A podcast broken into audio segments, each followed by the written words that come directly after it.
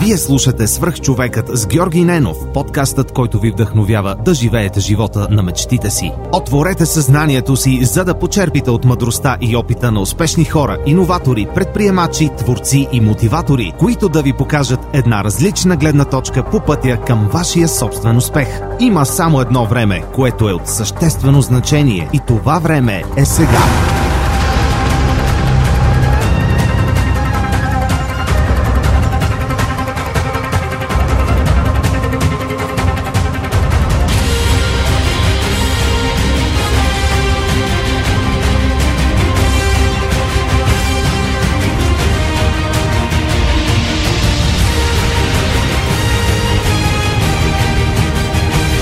Здравейте, приятели!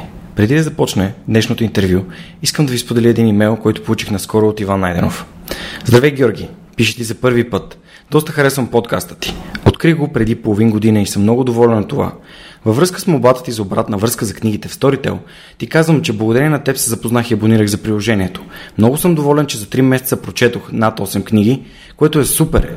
Никога нямаше да си ги купя или да отделя времето да ги чета.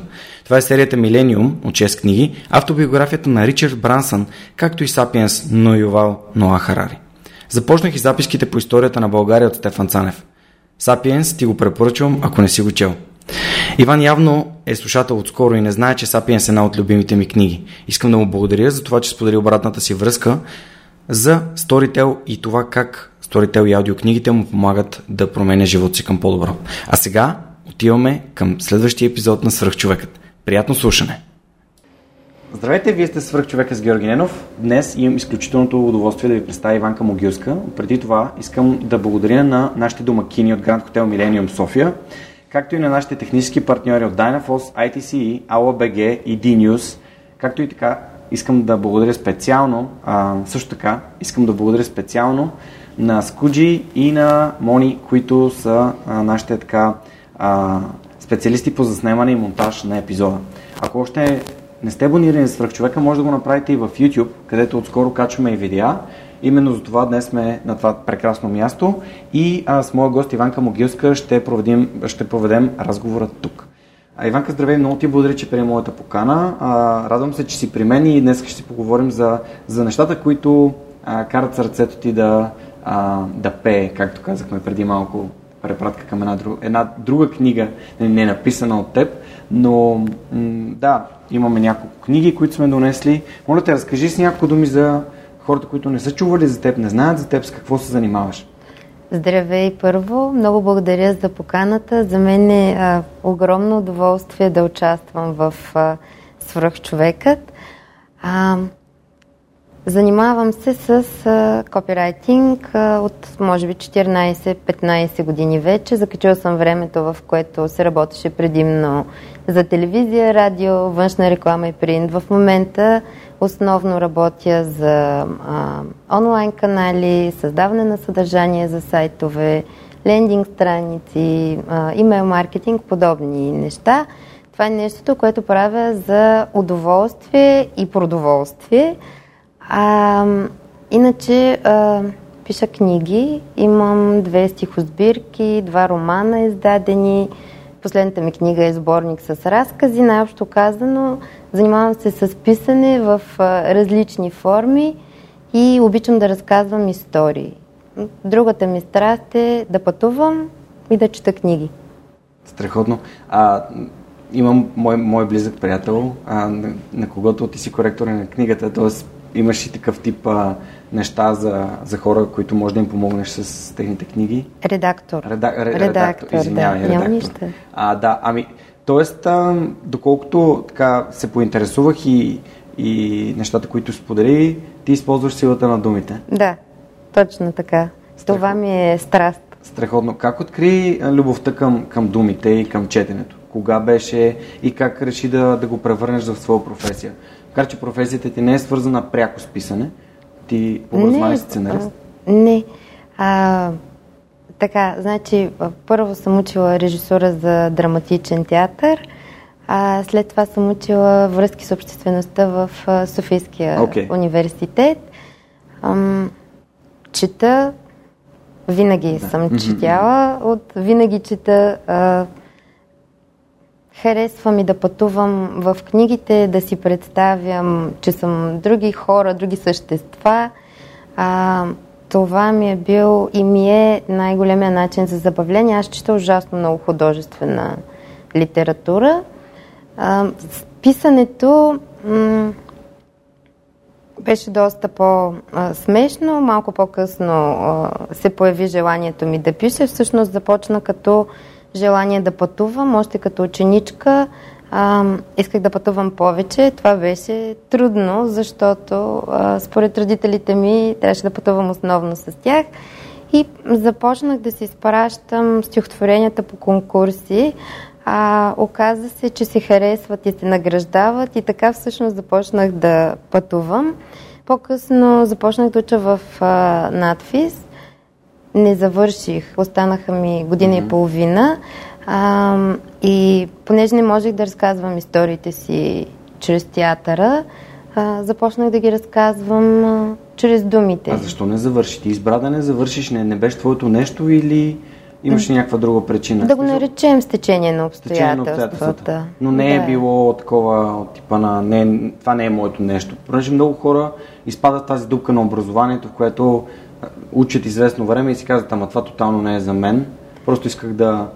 Не, много ми харесваше. А, смятам, че а, започнах много млада да уча режисура, което беше грешка и много важни за мен хора ми го казваха доста настойчиво, но отново поради факта, че бях доста млада, аз бях на 18, аз не ги послушах и а, сега не съжалявам за това, но ако ми се беше случило по-късно, а, щях да имам друг опит и нещата щяха да се развият а, по друг начин. Един от предишните гости на подкаста, а, Орлин Атила, той всъщност е завършил режисура и сега, докато ти ми разказваш това, се спомних а, думите на баща му към него, че още нямаш а, житейски опит Точно. за да учиш режисура. Да.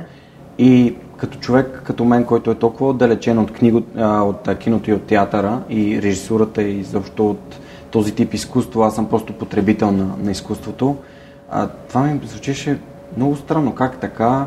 Нали, не те приемат веднага след като завършиш, ами или кандидатстваш по-късно, вече когато имаш опит. И ето сега и твоите думи потвърждават ам, важността на това да имаш опит и да си минал през различни неща, за да... Да, това е съвсем нормално и естествено. Когато получиш една пиеса, ти всъщност имаш а, само репликите на героите и трябва да, по тези реплики трябва да създадеш целият свят техен и цялото им поведение, което всъщност води до изказването на тези думи. А как да го направиш, когато си на 18, когато не си изпитал един куп неща, когато не си изживял един куп неща? Ти не можеш да си представиш тези огромни светове, които стоят зад големите автори, зад големите пиеси. И си намисляш някакви неща, правиш ги, обаче а, достоверността и магията се случват много по-трудно, ако изобщо се случат. Освен това, а, работиш с ужасно много хора още от а, първия семестър. Ти си организираш актьори, ти си организираш колегите, ти си организираш сценограф, ти си търсиш мястото за репетиции извън учебните часове, защото в учебните часове само не е достатъчно да се репетира. Това са също такива а, хора като теб, а, млади, без опит. Актьорите ги приемат а, по-рано.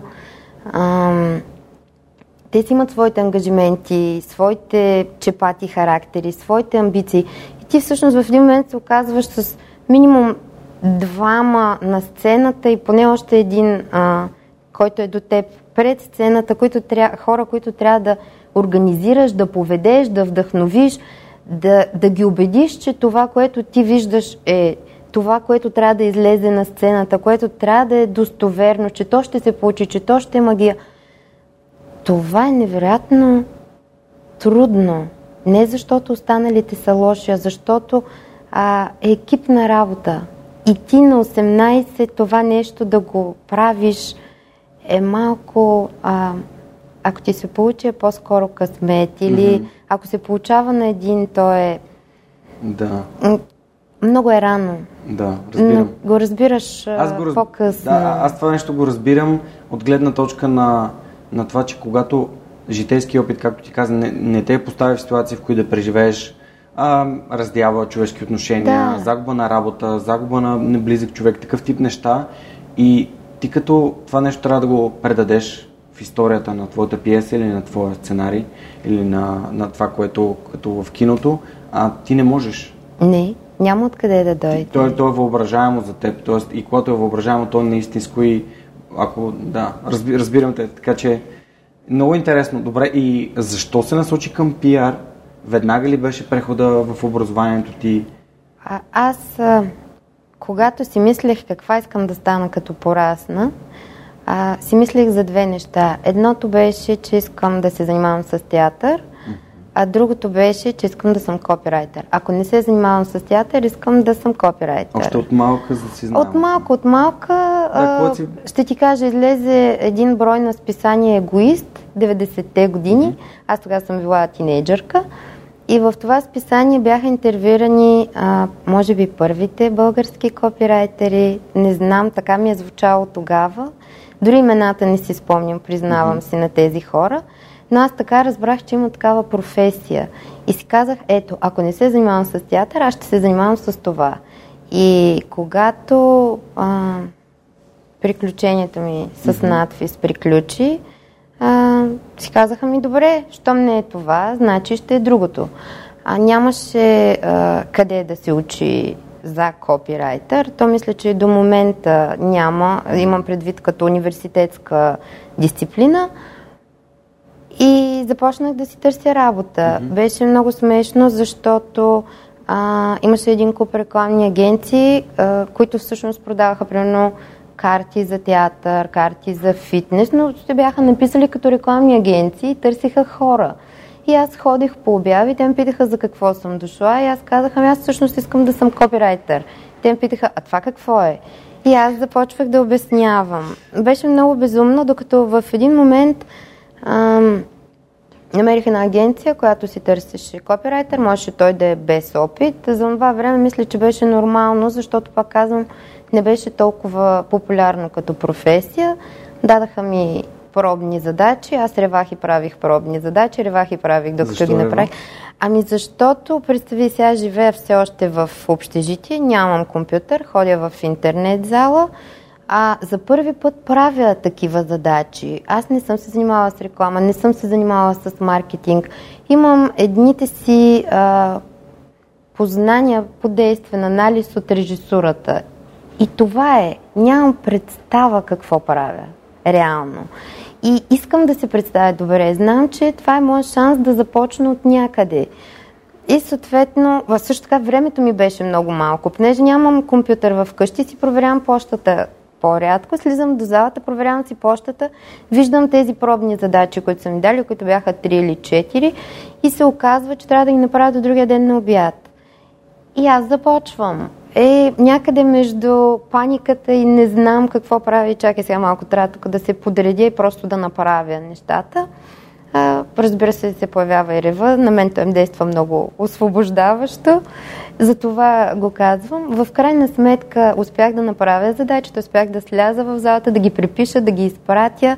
За мен е много важно да работя на тихо и до ден днешен. Аз не слушам музика, много рядко работя в кафене, въобще трябва ми тишина. Така че не ми беше опция да работя направо на компютър. И а, в крайна сметка ми се обадиха, отидах на второ интервю. Агенцията не беше голяма, не беше от известните агенции, но пък там срещнах а, хора, които, а, с които поддържам връзка и до днес и които ме научиха на ужасно много неща за професията ми, въпреки че те самите бяха дизайнери, предпечтари, арт-директори, които са били дизайнери и все още mm-hmm. са дизайнери. Нямаше копирайтер друг, освен mm-hmm. мен, което беше много странно и трудно, защото нямам коректив. Но имаха а, много богата библиотека с а, книги. Аз четях непрекъснато как се правят рекламни кампании. Гледах кейс стадита, въобще самообучавах се усърдно и така ми се случиха нещата, така започнах. Но а, образованието ти е във връзка и с обществеността, как помогнаха за това нещо? И Ами, аз изобщо? всъщност не исках да уча повече, но в някакъв момент си дадах сметка, че ако по-късно в живота си реша да правя нещо, което изисква диплома, това ще ми е пречка, че я нямам. И съответно, а, понеже нямаше специалност за копирайтери, реших да запиша най-близкото и това, което мога да кандидатствам най-лесно, което за мен беше с български литература. Подготвих се за изпита, явих се. Първото ми желание беше връзки с обществеността. Дори не си спомням дали съм имала други, честно казано. Приехаме, записах, през цялото време работех. А, никога не съм искала да работя връзки с обществеността реално, исках да съм копирайтер. Получих много ценни познанства, а, запознах се с страхотни хора. А, научих и неща, които ми помагат за професията ми в момента. Така избрах съвсем а, прагматично и за да ми е лесно. Това вече беше етапа, в който исках а, да уча нещо, което ще ми е полезно и ще ми е лесно, защото знаех, че всичко е в моите ръце да се самообразовам за моята професия. Да ти е лесно. Ам... Това е нещо, което може би хората... Аз открих лесното, благодарение на моята приятелка Неда. Тя е първият човек, който ми каза, не е нужно нещо да е трудно, за да ти носи удоволствие, Да, точно за да си добър в него. Имах, има неща, които случват лесно. Да. Ето, подкастът е един такъв пример в моя живот. А, и, и, и за хората, които, за които образованието било мъка, може би те не са го избрали именно на, по начина, по който ти си го избрала. Си го избрала, защото това е нещо, което да допринесе за твоята мечта да, да си копирайтер. Аз си мисля, особено а, като знам на какви години и с какъв опит вече си изкарах изпита по български литература в а, Софийския университет, аз си мисля, че бих посъветвала, примерно, моя син да не бърза да учи, да не бърза да кандидатства, каквото и да било, каквото и да е желанието му. Би го посъветвала да пътува, би го посъветвала да работи. Поне една година да, да се огледаш, да излезеш от училище и да видиш какъв е света навън и че той е различен от това, което е вкъщи, различен от часовете, от междучасията. Тогава, може би, а, по-можеш да намериш своето нещо. Разбира се, има хора, които цял живот го търсят. Не е казано, че ще го намериш в края на тази една година. Аз не виждам нищо лошо в това, но това бързане от, от училище да влезеш в университета ми се струва малко а, погрешно от сегашната ми гледна точка. А, не бих го препоръчала на никого. Светът е много голям, има много интересни неща. Първо трябва да разбереш поне малко какво те дърпа, как, какво ти е интересно. Тоест, аз да разбереш какво ти е интересно, да опиташ различни неща. Да, трябва да опитваш. А, а, аз съм огромен фен на тестването и това е подкаст е едно от, един от тестовете, който аз направих за себе си. И в последствие се оказа, че много от нещата, които правя в подкаст, са неща, които винаги съм обичал да правя. Да общувам с хора, да създавам нови приятелства, ам, да любопитен съм да задавам въпроси на хората. И, и това само по себе си носи удоволствие, удовлетворение и ми харесва да го правя. Така че напълно подкрепям това, което ти каза. Каза да пътуваш. Ам, какво ти дава пътуването и защо мислиш, че това е един такъв добър, добър съвет към хората, които търсят, търсят себе си или търсят нещата, с които искат да занимават? Търсят себе си, не бих го нарекла, защото човек много често, обикновенно според мен се носи. Навсякъде се носиш. Ако искаш да се избягаш от проблемите и за това пътуваш, аз не мисля, че а, това е начинът. Да. А, пътуването, защото ако си отвориш сърцето и очите и ума, те сблъсква с непознати неща. Изваждате от зоната ти на комфорт. Трябва да се оправяш с различни неща. Срещаш различни хора. Сега аз не говоря просто като турист, който да пътуваш, който отива, влиза в а, 4-звездния хотел и не излиза оттам. Да, това също е вариант. Това е хубав начин за почивка, но а, говоря за пътуване, което отвежда по пазарите, по крайните квартали, а, освен а, по музеите и галериите. А, това ти дава друга гледна точка, защото си казваш, а може и по друг начин. Виждаш хора, които уж са като тебе, обаче не съвсем. А, те се борят по друг начин с проблеми, които може би са като твоите. Виждаш, че има и други решения, което е важно. Ти самия, пак казвам, изпадаш в ситуации, които трябва да решиш. Няма кой да ти помогне. Няма на кого да се обадиш и да дойде примерно до половин час или до един. Оправи се. И това е много важно. Освен това, според мен пътуването те прави по-толерантен. Колкото повече хора опознаваш, толкова по-малко категоричен си, че този или онзи е такъв или онакъв. Просто виждаш повече неща, повече хора. Тоест да ви си разширяш мирогледа? Да. Култури? Да.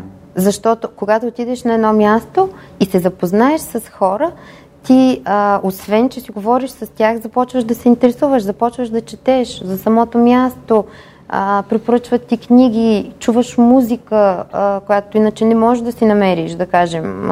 В Португалия, като влезеш в а, малките барове, като видиш а, един дядо и една леля, а, които първо гледаш е така странно и след това обаче, Господи как танцува тази жена и Господи как пее този човек. И ти отиваш и си говориш с тях и чуваш, искаш диск, чуваш музика, която е друга, разнасяше със себе си, даваше на някой друг – търсиш, намираш и предаваш нататъка. И това е безценно и като опит, и като а, емоция, и като натрупване на практически умения. Най-малкото а, може да си един много свит човек, който трудно заговаря непознати. Обаче, ако си на непознато място и не си говоря две седмици с никого и някой страшно те кефи, просто отиваш и го заговаряш, което за теб самия е преодоляване на твоята стеснителност и, и начин да, да се научиш да добиеш ново умение. В моето съзнание, като каза непозната музика, веднага... Много е странно, че ти заговори за Португалия, защото в моята глава веднага дойде Фадо. Да. И съответно ти обикаляш Лисабон. Ето това беше едно място, което аз имах. Имах някакви предразсъдъци за Португалия преди да отида там. Не знам какво, какво е довело до тях. Не съм замислил, но никога не съм си представил, че ще отида в Португалия и че ще ми хареса. Но аз се влюбих в Лисабон още, не знам сигурно, още в първите часове, докато бях там. И в последствие вече, когато го обиколих и опознах с новата му част, с старата му част, с музиката, с хората, с а, а, сладките неща, с храната, с... Дори аз съм такъв тип човек, който винаги иска да някакси се опознавам новите места през, през храната, която Да, да, да и се бях поинтересувал какво е нали, бакаляла браш, което има там, а най- нещо като му са каза хората в България. А, и защо пък тези хора сев... риба от северните морета? Това им е традиционната храна. Те не, тази риба не могат да ловят там, например. А, и, и всички тези неща. Даже има една, има една супа като попара, тя се прави с стар хляб. Тя буквално е едно яйце, даже не е пресечена супата, едно яйце в вода с чесън и абсолютен бульон, който изобщо не ми хареса, но беше много важно да видя нещо, да нещо традиционно. Да, да го пробваш. И, и ми харесва хората колко са така лежерни, отпуснати. Ти всъщност си обиколила а, така, тази част на Западна Европа с автомобил да. за два месеца. Това е едно ам, приключение, бих казал. Какво те, какво те накара а, да, да избереш именно с автомобил да отидеш? И какво си взе за себе си като важни така, не мога да кажа уроци, но неща, които научи ти бяха полезни? Първото, което научих е не качвайте, не взимайте в автомобила повече неща, отколкото можете да носите в ръцете си. И това го казвам, защото всъщност ние не планувахме да а, пътуваме два месеца, много повече, но накрая на втория месец автомобила е издъхна слава Богу, това се случи пред а, сервиза на а, Пежо, автомобила беше Пежо. Така че успяхме да го добутаме и безболезнено да се отървем от него. Но това е първия а, важен урок, който споделям на всички, като знам колко много неща а, оставих в Анжер. А, просто нямаше как да си ги пренеса обратно. Нашето пътуване започна, нашето, защото аз пътувах с мъжа ми, А, започна много смешно. Ние двамата а, работихме от вкъщи. По това време бяхме на свободна практика. И а, казвахме, че това някой ден ще го направим. Живеехме на Парчевич, съвсем близо до Витушка. Една събота сутрин а, станахме в а, 8, може би ни събудиха. Беше ужасно шумно. От едната страна имахме глуха съседка, която слуша новини на италиански в, 11, а, в 6 сутринта. А, долу пред а, самия блок и на Витушка нещо правеха, дали ремонтираха. Не знам, но просто се събудихме, ужасно ни спеше и си казахме, ние какво правим тук? Нас реално нищо не ни задържа. Ние можем да работим от всякъде, все още нямахме дете, ние сме свободни. А, сдадахме квартирата, изнесахме си багажа, а, направихме един план, какво искаме да видим. Беше много-много смешно, защото а, ние просто мислихме, че просто ще попътуваме така лежерно. Обаче се оказа, аз искам да видя това на картата, се бучкаха ни пръсти. Аз искам да видя това, аз това, аз това искам да видя, аз съм това. И ам, се оказа, че пътуването ще бъде доста по-голямо, отколкото си го представяхме в началото, с автомобил, защото а, това ни дава свобода, малко повече. Примерно, аз съм спец от, а, да работя от предната седалка на колата. Това е другия ми офис и а, няма да забравя, трябваше да стигнем до Флоренция и мъжа ми кара през едни е такива тесни пътища, през едни планини. Аз седя до него, колана ме държи, слава Богу, и цъкам, защото имам да предавам поръчка. А, та, така си избрахме местата. Оказа се, че не сме планирали добре, защото в края на първия месец бяхме преяли от архитектура, музеи, галерии, хора и какво ли още не. Слава Богу, не бяхме резервирали всичко предварително. Научихме се с времето да резервираме в последния момент място за спане, защото си казахме, какво пък, винаги може да спим в колата или в палатка, ако се наложи. И съответно започнахме да се отказваме от тези големи а, места, които си бяхме избрали. Започнахме да пътуваме повече по селца, а, повече по крайбрежието, а, давахме си повече време на едно или друго място. И реално а, така се случи нашето пътуване. От един план през друг – накрая трети и накрая, разбира се, колата ни заряза. Нямахме възможност в този момент да купим друга и да продължим. Купихме си самолетни билети до България и се прибрахме. А, като уроци, а, вместо да обобщавам, бих разказала една случка. Mm-hmm. Ние сме в а, Португалия, близо, в един хостел, близо до Лисабон. Mm-hmm. Хостел се държи от португалка и нейния мъж холандец. А, заедно с нас, двама българи, гости в, хотела, в хостела са двама испанци, една французойка и два германци. Вечерта всички ние сядаме на една голяма кръгла маса, всеки си носи пиенето, а испанците не говорят английски. Холандеца говори английски и португалски. Португалката говори испански, френски не говори никой, но франсетът, франсето леко разбира английски. Български, разбира се, говорим само ние. А, разбира се. Германица някак си се... А, абе, беше едно чупене на пръсти, страхотно и разливане на вино, показване на снимки. Ние някак си се разбирахме цялата вечер. Беше страхотно като усещане. Това, ние само една вечер бяхме в, тази, в този хостел. Аз не съм виждала тези хора никога повече. А, в някакъв момент а, осъзнах, слушам всичките тези хора как си говорят mm-hmm. и осъзнавам, че всеки един от тях се оплаква колко в неговата страна е най-зле. Няма да го забравя. И ние само се спогледахме, казахме си на здраве, не сме коментирали колко е зле или добре при нас, но това беше... Коя година е това? А, 2014. Okay. Беше едно а, безумно усещане, как всеки един а, от тези хора, ама разпалено така с страст, защитава, че в неговата страна е най-зле. Е най-зле. Да, това е всичко, което искам да, да разкажа. Беше много отрезвяващо, удивително прекрасно, че ми се случи това. Да го видя и да го чуя.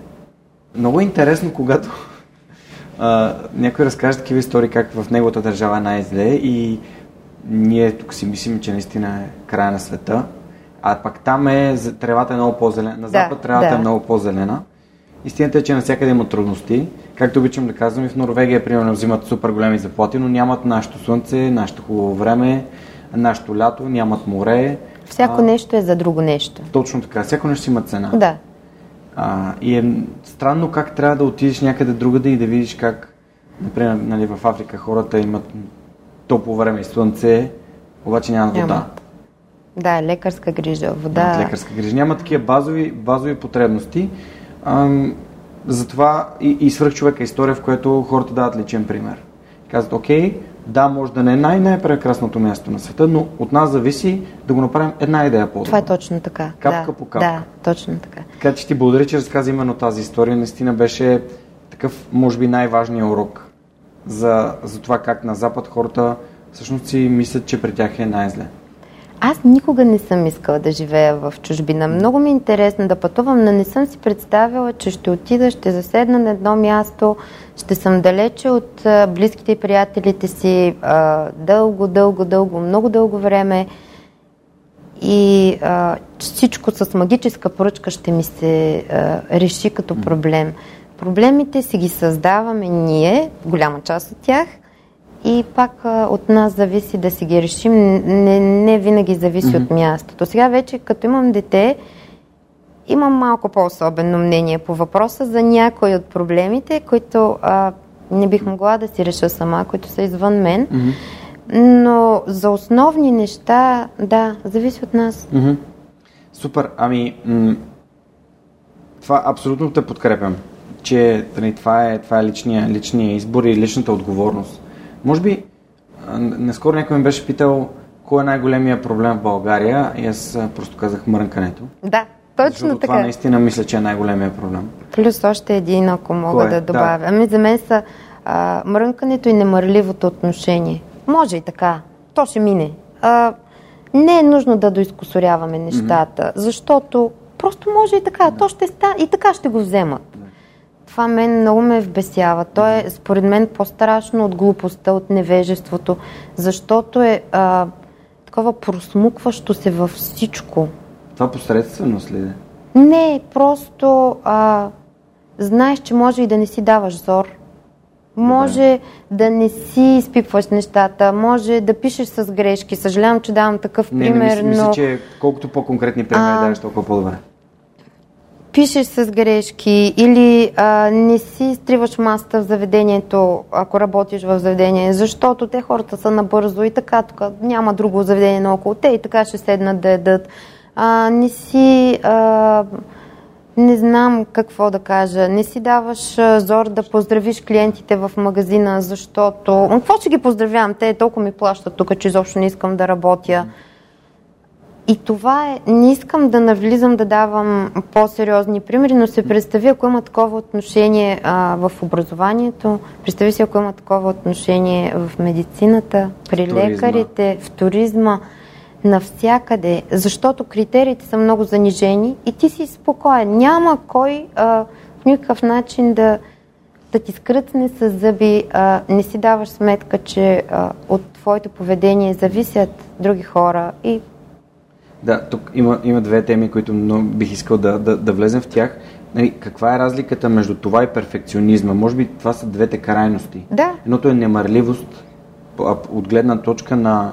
Ам, а, аз много вярвам в, в правилото на парето и самия подкаст, той, той така започна. И, но хора могат да кажат, ама това не е професионално. От една страна, защото аз започнах буквално с един таблет, след това с едни брошчици за 15 долара има хора, които наистина имат техники за хиляди левове и нямат нито един епизод. И за мен това надграждане е важно.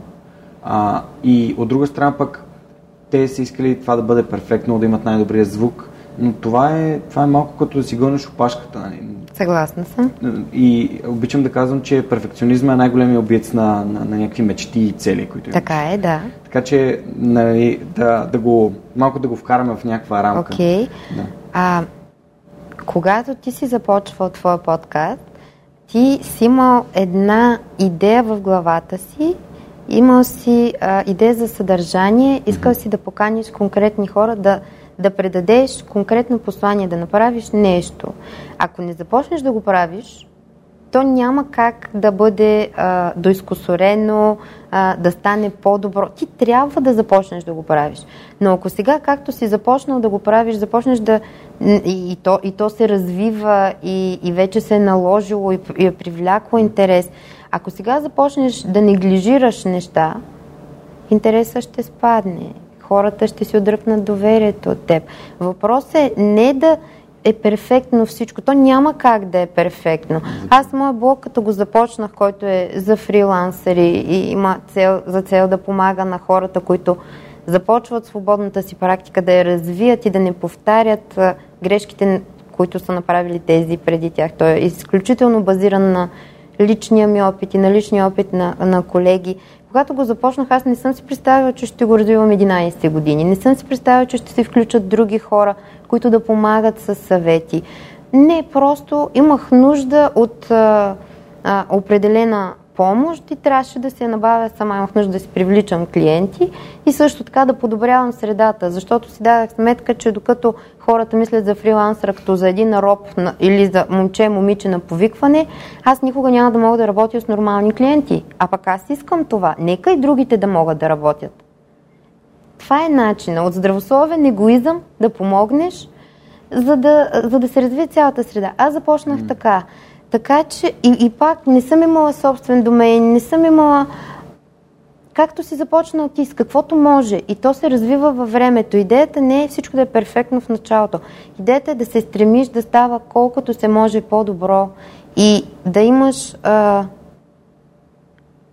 отношение към това, което правиш, да искаш да е колкото се може по-добро, въпреки че брошките ти микрофони са за 15 долара. Mm-hmm. Така е. Това имам предвид. Напълно те разбирам и страшно много те подкрепям в това, което описа. А, и за това, че здравословен егоизъм да, и за това, че същевременно с него той, той върви много така ам, добре с това да, да даваш и да развиеш средата си. Тъй като когато м- започнах да, да правя подкаст, да, имаше подкасти в България, но сега са много повече. И, и ми се иска да вярвам, че по някакъв начин аз съм допринесъл, като съм показал, ето вижте, може, може става, да. случва се. И хората започнали, да, я ще си направя подкаст, да, я ще си направя. Това е един страхотен.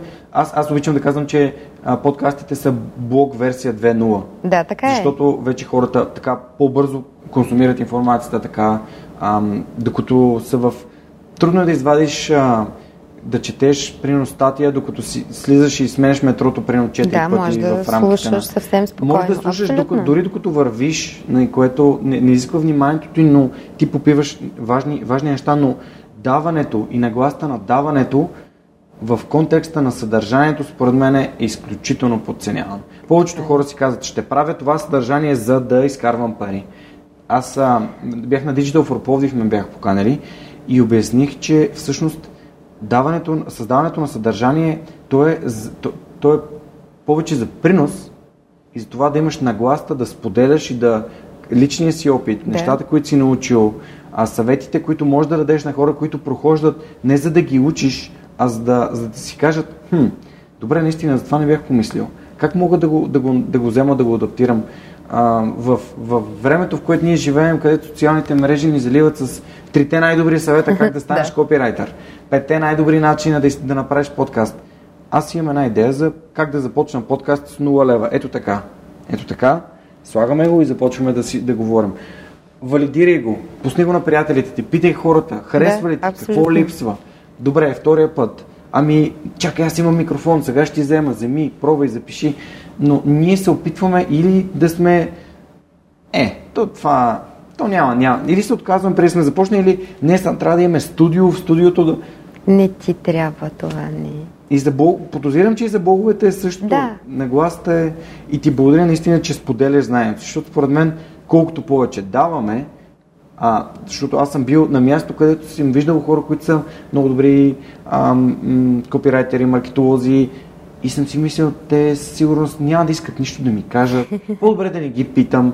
Истината е, че успешните хора, хората, които са добри, реализирани в професията, виждайки надъхани а, надъхани хора, които искат да правят нещо сходно, било то и почти еднакво с тяхното, с такива, как да ти помогнат? Да, те се радват, предаваш опит, предаваш знания. Това е много хубаво усещане.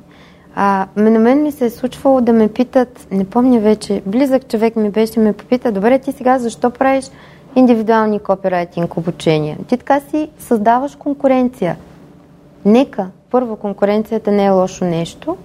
А, второ, аз работя вече 15 години. Мисля, че а, съм правила за всички канали, а, традиционни и онлайн, съм правила а, съдържание, реклами.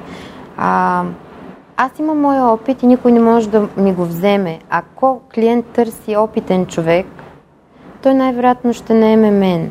Но в същото време, ако търси някой, който е начинаещ и с хъс и иска да го обучи в своята сфера, защо аз да не му предам а, основни познания, за да бъде той човек добър в сферата, говоря, примерно, а, да си вземе, има клиент, който иска а, копирайтер, който да е начинаеш да пише само за неговите матраци, чаршафи, възглавни, само за неговата фирма да работи. Окей, защо аз да не науча този човек на основните принципи, за може той да ги прилага и да се развива? Ние не сме конкуренти, mm-hmm. въпреки че сме конкуренти по някакъв начин, но колкото по-добра е конкуренцията, толкова по-добре. Така и аз няма да заспя. Така аз ще се науча на нови неща. И ще искаш да се научаш. Да. И, и, и това, което аз казвам за подкаста, защото, примерно, а, Мир от непримиримите, който също има подкаст, който също разказва вдъхновяващи истории, а той буквално, нали, неговия формат е абсолютно буквално като моя. Не? Той говори с интересни, качествени, вдъхновяващи хора. И когато той дойде при мен а, и, и почнахме да си говориме, всъщност нали, аз му дадох абсолютно всичко, което знам. Защото ние имаме различна енергия, нас ни интересуват различни неща, различно е. Колкото и да правим едно и също нещо, ние сме различни хора. Да. И, и, и някой, не знам по какъв начин е въведено в нас това за конкуренцията, че е нещо лошо. Аз също не вярвам, че е нещо лошо. Не. И вярвам, че а, в... Има една много яка книга на Джеф Уолкър, казва се Launch. А, той е създател на едни курсове Product Launch Formula и съответно има тази книга. И там има един цитат, който винаги, когато се заговори за конкуренция, сещам за него. А, че не е, нали, баницата не е а, нали, една, която трябва да се раздели между всички, т.е. за всички да има по-малки парченца, ами когато ние работим заедно в тази сфера, дали са подкасти, дали е копирайтинг, баницата става по-голяма. Така има е.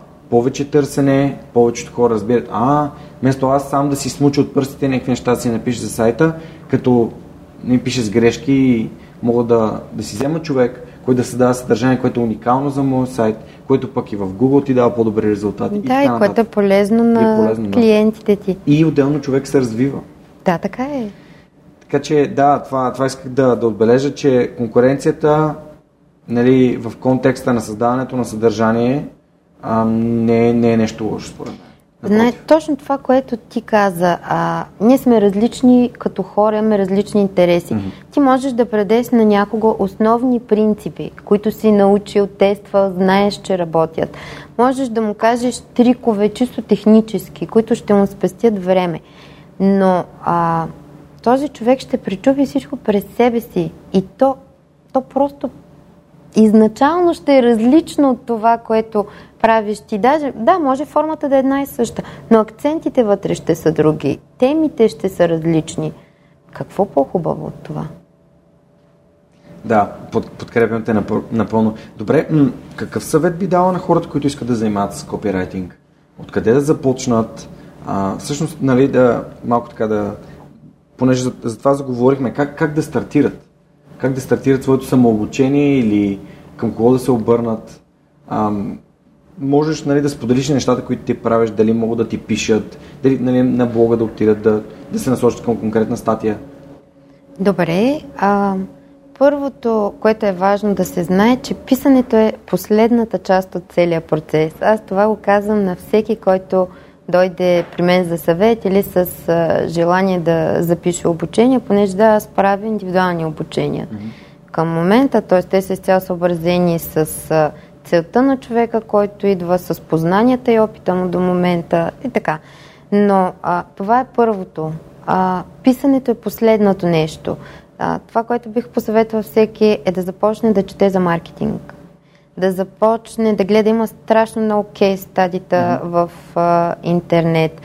А, описание на успешни кампании. Значи, еди коя си фирма имала а, такъв и такъв проблем, примерно искала е да е по-разпознаваема в а, Фейсбук, да речем, какво, към кого се е обърнала и тази рекламна агенция или а, този фрилансър, какво е направил, как е решил този, какво решение е предложил на този проблем, а, как са го приложили, обикновено има, могат да се видят и самите а, материали, банери, видеа, а, всичко, всичко може да се види и най-накрая има а, какъв е бил резултата от цялото това нещо. Да се учиш от подобни кейс е незаменимо, защото тогава виждаш целият процес.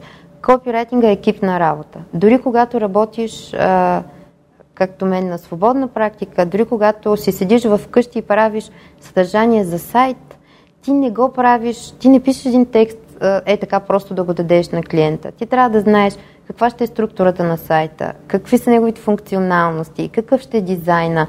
Въобще ти, ти работиш с още един куп хора.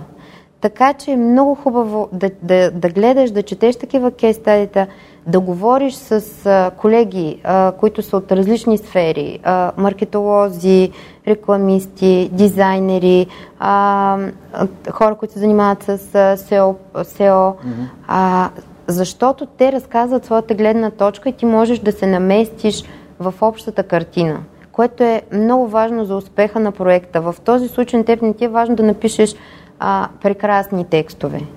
На теб ти е важно да направиш текстовете, които ще свършат работа на клиента ти да постигне целите си. А той целите не ги постига само с текста, той ги постига с а, цялото нещо, което прави. С банера, с сайта.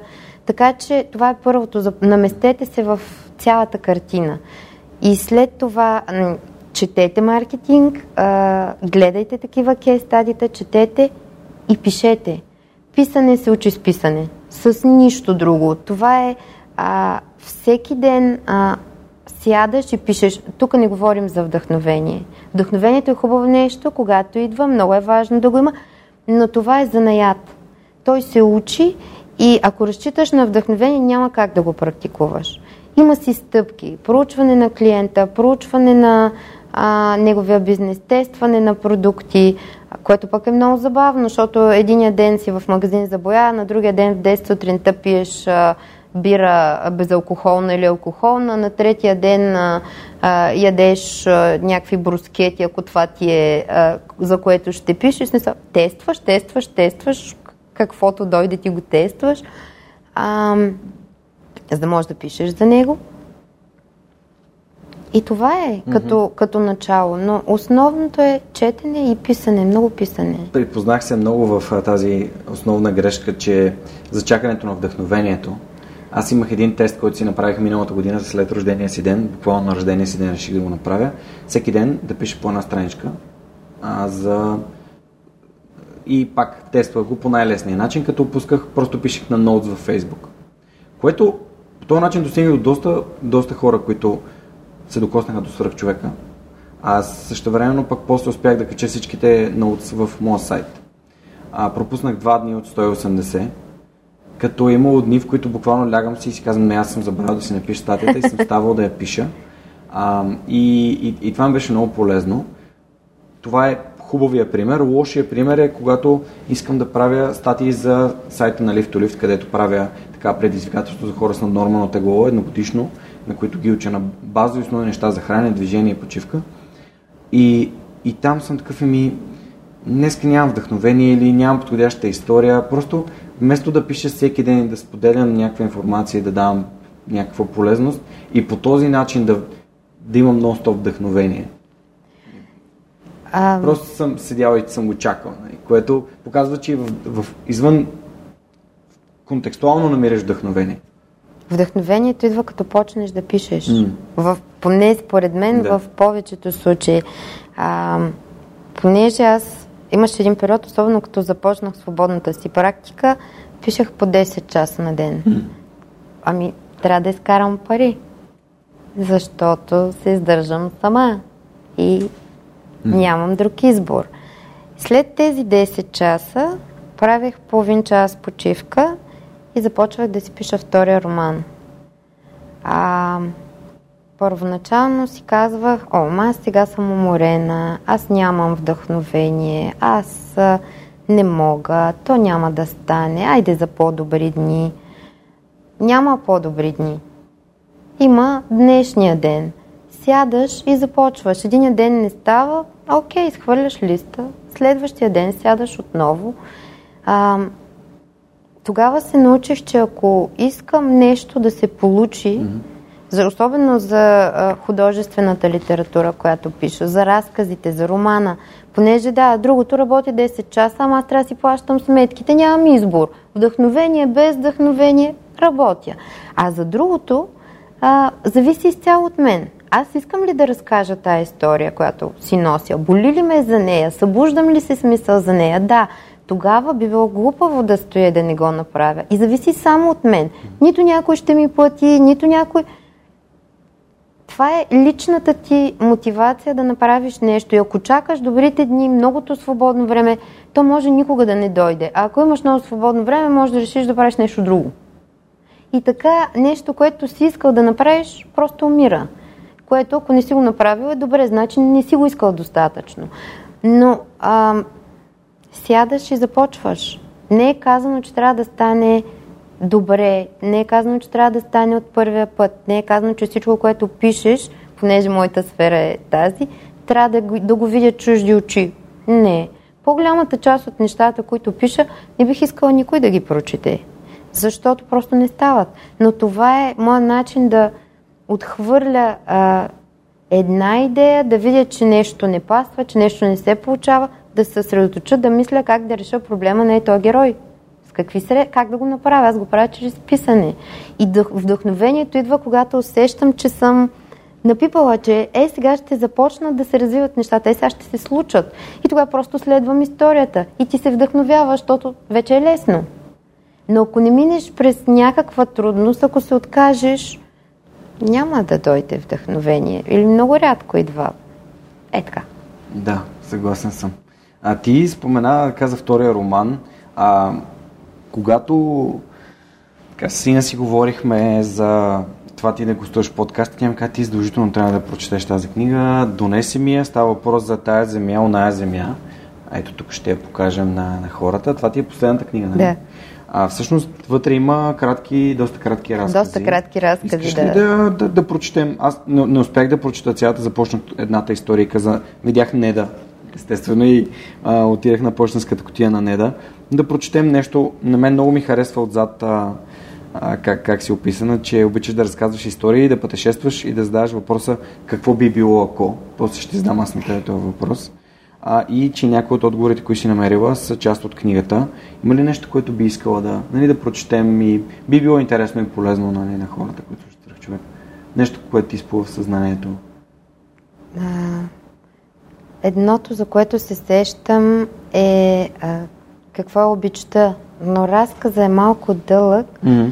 а другото, за което се сещам е а, разказ за три момичета на една река, който е кратък и може би ще даде представа а, по-скоро за какъв тип разкази става mm-hmm. въпрос. Добре, как, как се казва? Може ли да погледна? Разбира се, заповядай.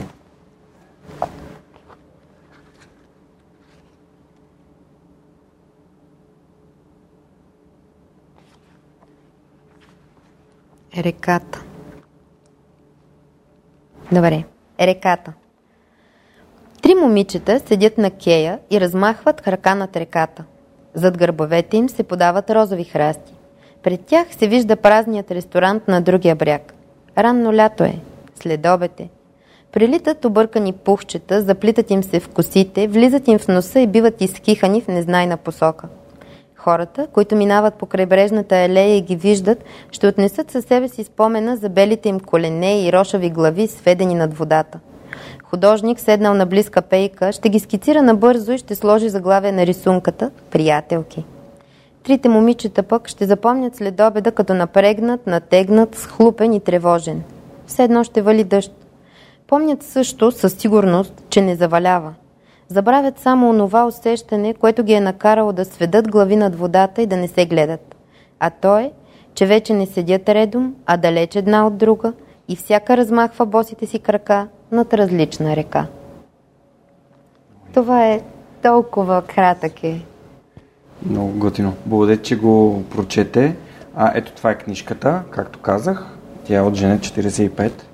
И тъй като а, хората, които слушат свръх човека, могат да си купуват книги с отстъпка от Озон а, с промокод Superhuman Book 3. В момента това е актуалния, но на сайта на свръхчовека има такъв тип а, а, така, отстъпка за хората, които слушат, тъй като хората, които слушат, много обичат да четат книги. И книгите са ни много важна тема в подкаста. И тъй като аз вече започнах с твоята последна книга, може ли да ни да споделиш какво си донесла? Да, да с да голямо удоволствие. И да разкажеш защо именно на нея си се спрял. Така, книгата е Маргарит Минков, Весел, гаделичка ще смях. Това е първа част, има и втора, но виждат какъв е а, формата и обема. Реших, че ще донеса само първата. Иллюстрациите са на Люба Халева. А Маргарит Минков аз познавах като... Да, да, разбира се.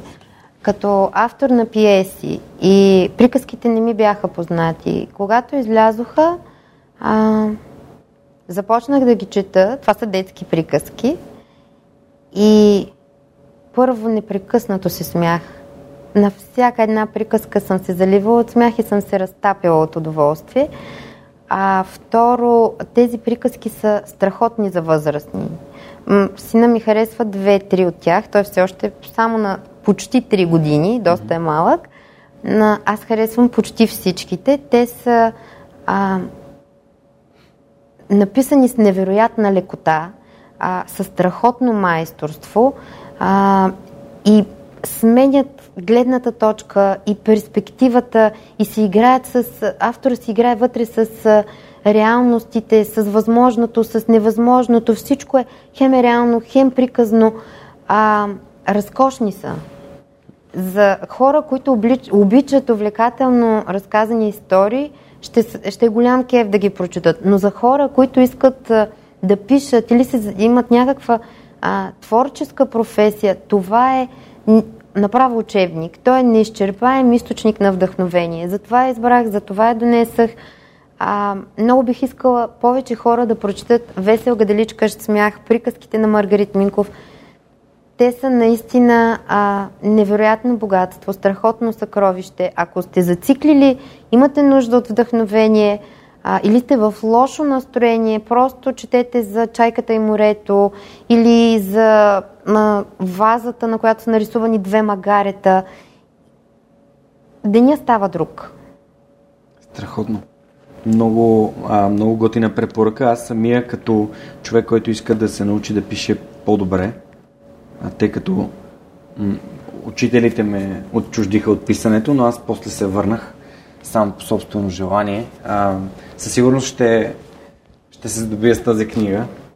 А, така че благодаря за препоръката. А, преди малко спомена и за книги за маркетинг. Би ли препоръчала някои книги, които според теб е хубаво хората да, да прочитат, тези, които искат да занимават с копирайтинг, или просто книги, които много сте харесали, така сте помогнали по някакъв начин да, а, да си по-добра? А, тази, която никога няма да се уморя да препоръчвам, е на... Тя не е точно само тясно mm-hmm. фокусирана върху маркетинг, е Дейвид Мирман Скот. А, новото в реклама, маркетинга и пиара. А mm-hmm. точното заглавие ако можеш да го намериш. То е издание или от началото на 2000, 2000 второто хилядолетие или от края на 90-те. Дейвид Мирман Скот. Да,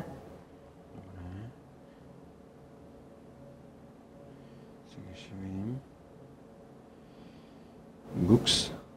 Благодарим на Google. А, The New Rules of Marketing and PR. Да, има я преведена на български, издадена. Има и на български? Да, да, да. Вау. Новите правила. А, добре. Новите okay. правила в маркетинга и пиара. Добре. А, специално е препоръчвано на хора, които искат да се занимават с каквато и да било реклама или а, пиар в а, онлайн пространството. Защото а, може би някой като види кога е написана издадена, ще си каже, о, това е много устаряло. Не, не, това са основите. Там се говори именно за това а, как трябва да си полезен, как вече всичко, за да, за да а, грубо казано, за да го продадеш, mm-hmm. трябва първо да обясниш каква стойност ще има за потребителя. Вече не е рекламата, която казва, тук имаме страшни нови функционалности, нашия продукт е супер. Не, тук трябва да кажеш, а, нашия продукт ви решава този и този проблем и е супер, защото ще ви го реши примерно по-бързо или а, отговаря точно на вашите изисквания. Тоест, mm-hmm. функционалностите и подобренията вече идват като доказателство на твърдението, че това нещо ще е полезно. И а, това е много ясно написано в тази книга, разгледано е а, за блогове, разгледано е за сайтове, а, има още куп полезни неща вътре, има доста а, препратки, можеш да си провериш а, сайтове, да продължиш да четеш. А, това е основа и според мен е абсолютно, абсолютно задължителна.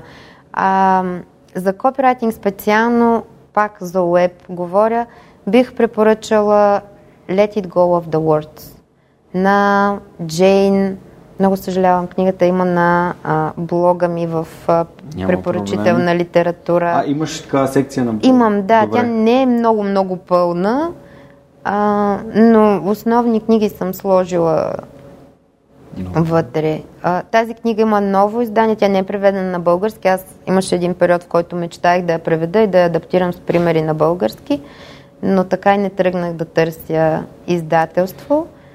Ам, всичко, кое, второ, както казах, второ издание има, а, добавено е вече а, правила за писане за социалните мрежи, а, обновени са секциите, в които се разказва как се създава съдържание от нулата.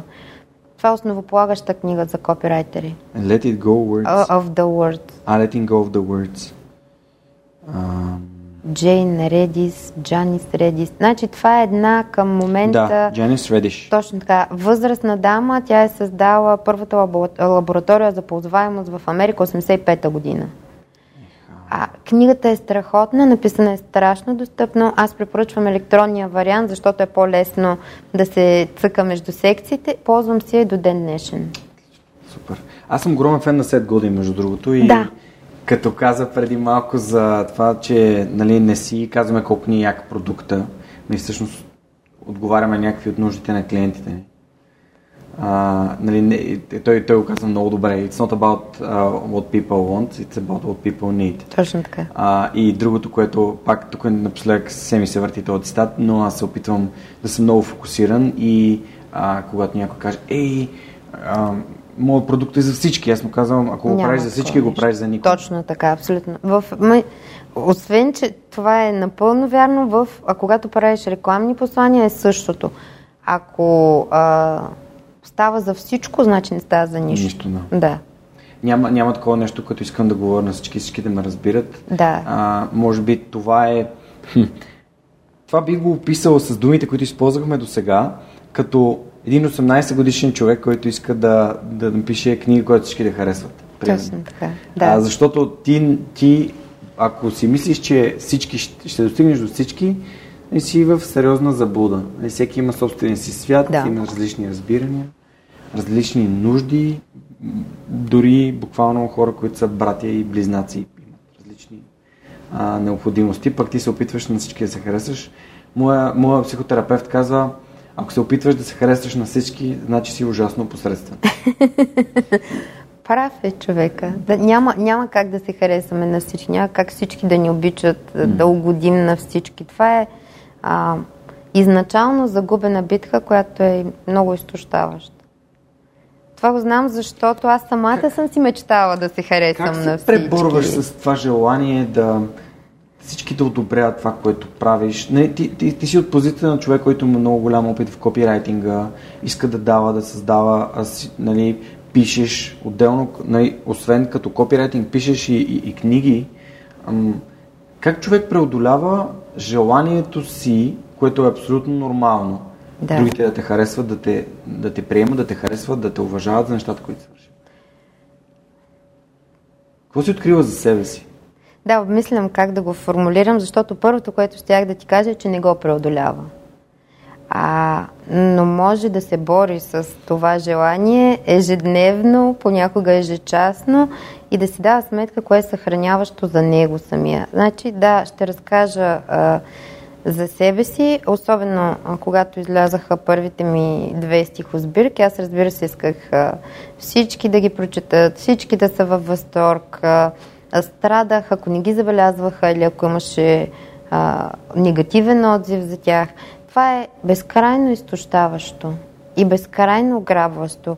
В един момент си дадах сметка, че на мен писането ми доставя огромно удоволствие. Да, много искам да ме харесват хората, но повече искам да пиша, защото в момента, в който пиша, дори когато ми е трудно, дори когато съм зациклила, това е невероятен кеф. Трудно ми е, гадно ми е, но изпитвам удоволствие, защото в един момент всичко се отпушва, една врата се отваря и аз успявам да вляза в друг свят и да го предам доколкото мога. А, и реших, че ще се фокусирам върху това. Искам аз много обичам да съм щастлива. За мен това е много важно. Не е ли смисъл на живота? Не знам. Не мога да кажа. За всеки предполагаме различен.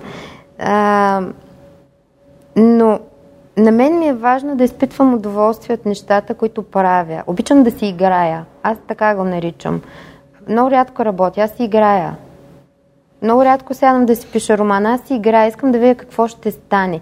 И това много ми позволи да се съхраня. Защото когато си играеш, по-лесно се дисциплинираш да минеш през трудните моменти. Ти сигурно си виждал как деца бутат тежки предмети и камъни, защото ще им трябват за къщата им. И то, ма той е по-голям от него, той вече се е препотил, удрал. Обаче това е част от играта. И е страхотно. Затова аз си играя. И това е първото, което направих. А второто е а, да знам, че всяка критика и всеки отзив, независимо дали негативен или позитивен, ме учи на нещо. Това не значи, че съм много щастлива, когато получа негативен коментар за работата си или за книгите си. Не съм, но си позволявам 5 минути страдание. Седя, съм съжалявам се, мога да си порева. Това е вкъщи. Не позволявам да излиза в публичното пространство. Благодаря за всеки коментар, който съм получила. И това не е лицемерно. Всеки един коментар ми е важен. Никой не ми е обещавал, че всеки един коментар трябва да ме кара да се чувствам добре. А, и другото, което знам е, че а, ако опитваш да правиш неща, в един момент ще се издъниш за нещо. Ако не опитваш, няма да се издъниш. Обаче къде е кефа? Както казах, аз обичам да си играя, да се чувствам добре. Това ме прави щастлива. Така че приемам а, това, че а, ще има хора, които не ме харесват. Приемам това, че ще има хора, които не са доволни от това, което правя а, те са част от моята игра. И това е. А, много добър, много добър и много интересен подход а, имаш. Аз самия избягвам по всякакъв начин думата работа. Имам задачи, имам да пиша разни неща, имам, да. нали, но а, доскоро търсих по-интензивно в момента, не толкова, защото фокуса ми е малко по-различен, но до, доскоро търсих начин да си да превърна нещата, които правя в игра. И сега ти пак ме връщаш на това. Как да го, как да го направя като игра? Какви са правилата на играта, които аз мога да следвам и да си я играя, за да, за да, за да съм любопитен, за да пробвам различни неща и много интересен съвет и много ти благодаря, че така го, го сподели.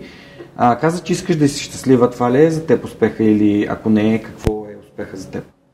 В различни етапи от живота ми а, успех е бил различно нещо. А, истината е, че винаги, когато съм питали каква искам да стана като порасна, аз съм казвала щастлива. И за себе си съм си го мислила по този начин. А, когато помня, че майка ми питаха на времето, а ти дъщеря ти каква искаш да стане? И тя казваше доволна от себе си. А, така че успеха най-ясно мисля, че си го дефинирах, когато 2009 година от копирайтер в Creative Studio изведнъж се оказах дълбоко безработна. А, това беше момента, в който се а, затваряха рекламни агенции, маркетинг, маркетингови отдели за по 2-3 дена. Просто всичко се сриваше. И аз станах без работа. И а, си търсих, търсих работа, само че нямаше как да работя като копирайтер. Mm-hmm. А, съответно, останах много бързо без а, пари. Буфера, тогава финансовия за мен беше м- нещо, което не съм чувала, не съм мислила. Бях а, на 28 години и изобщо не си ги бях представила, че а, ще стоя в една квартира в София, няма да имам работа, ще съм безкрайно паникиосана и ще трябва да работя каквото има, ако може по-бързо. А то дори и това нямаше. И а, всъщност тогава си дадах сметка, че успеха за мен първо ще бъде, ако мога да си върна вътрешното спокойствие, да се науча да го запазвам каквото и да се случи. Ако вътрешно съм спокойна, че ще се справя, бури идвайте. Няма проблем. И това е първото, което се опитах да направя за себе си през годините. Разбира се, Нормално е да има сътресения. Нормално е, може би сега, ако остана без поръчки, без работа, без клиенти, а, отново ще се паникьосам. Но вярвам, че това ще бъде за съвсем кратко, защото аз вече съм се измъквала от една дупка благодарение на собствените си сили.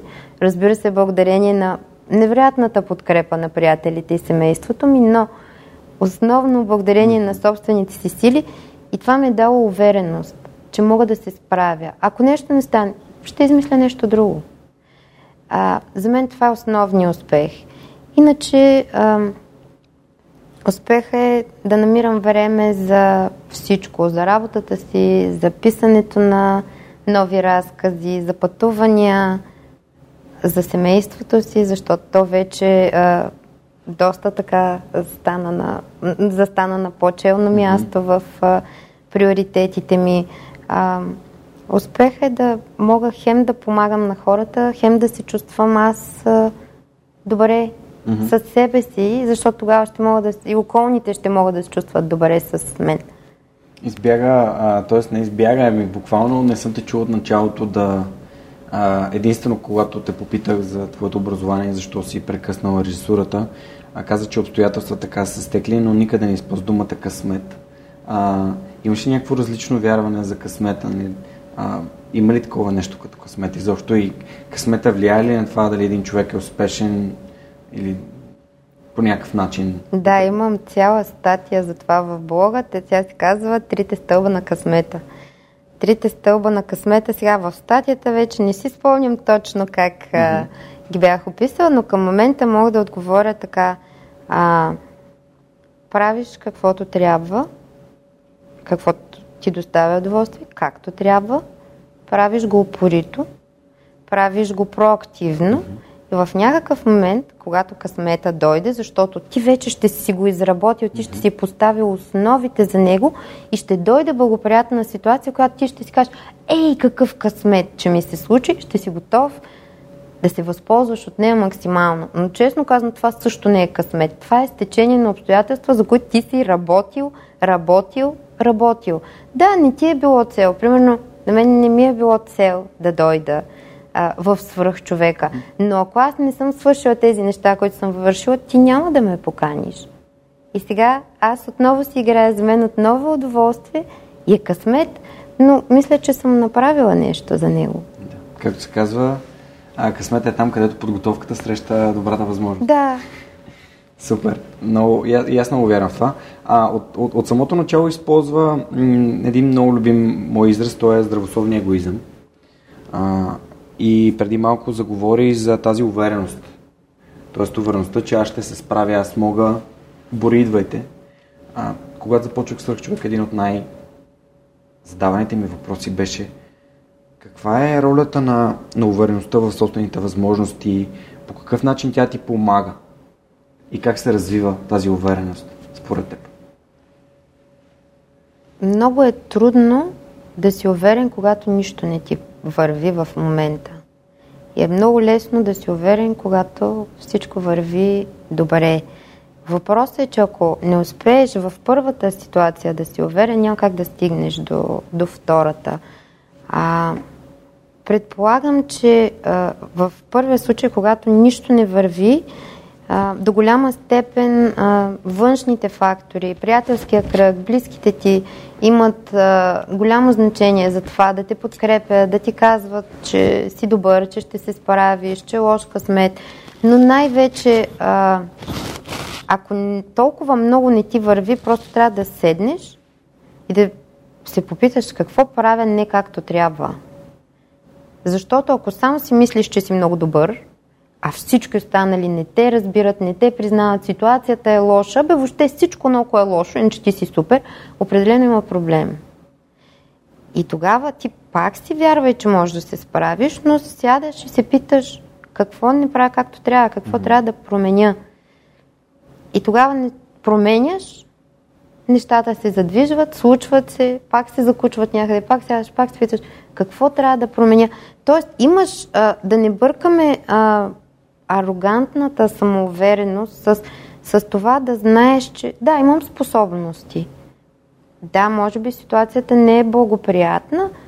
Как аз и тази ситуация да се напаснем така, че тя да стане благоприятна за мен? И този начин на мислене, според мен, е, а, малко те отдръпва в критичния момент от въпроса аз ставам ли, не ставам ли. Нямаш време да си го зададеш, което е добре. Просто си казваш какво не правя както трябва, какво не е наред. Не какво не ми е наред. Какво не е наред в случая. Какво трябва да поправя. И тогава просто действаш, започваш да работиш по проблема, решаваш го, съответно ставаш по-уверен. Продължаваш нататък, натрупваш увереност, но, но в началото е въпрос по-скоро на, на подход към себе си и света. На задаване, най-лесният начин да зададеш въпроси. Да, винаги. Това решава всички проблеми. Няма как да намериш отговор, ако не зададеш въпрос. Добре, защо именно? Какво би било ако?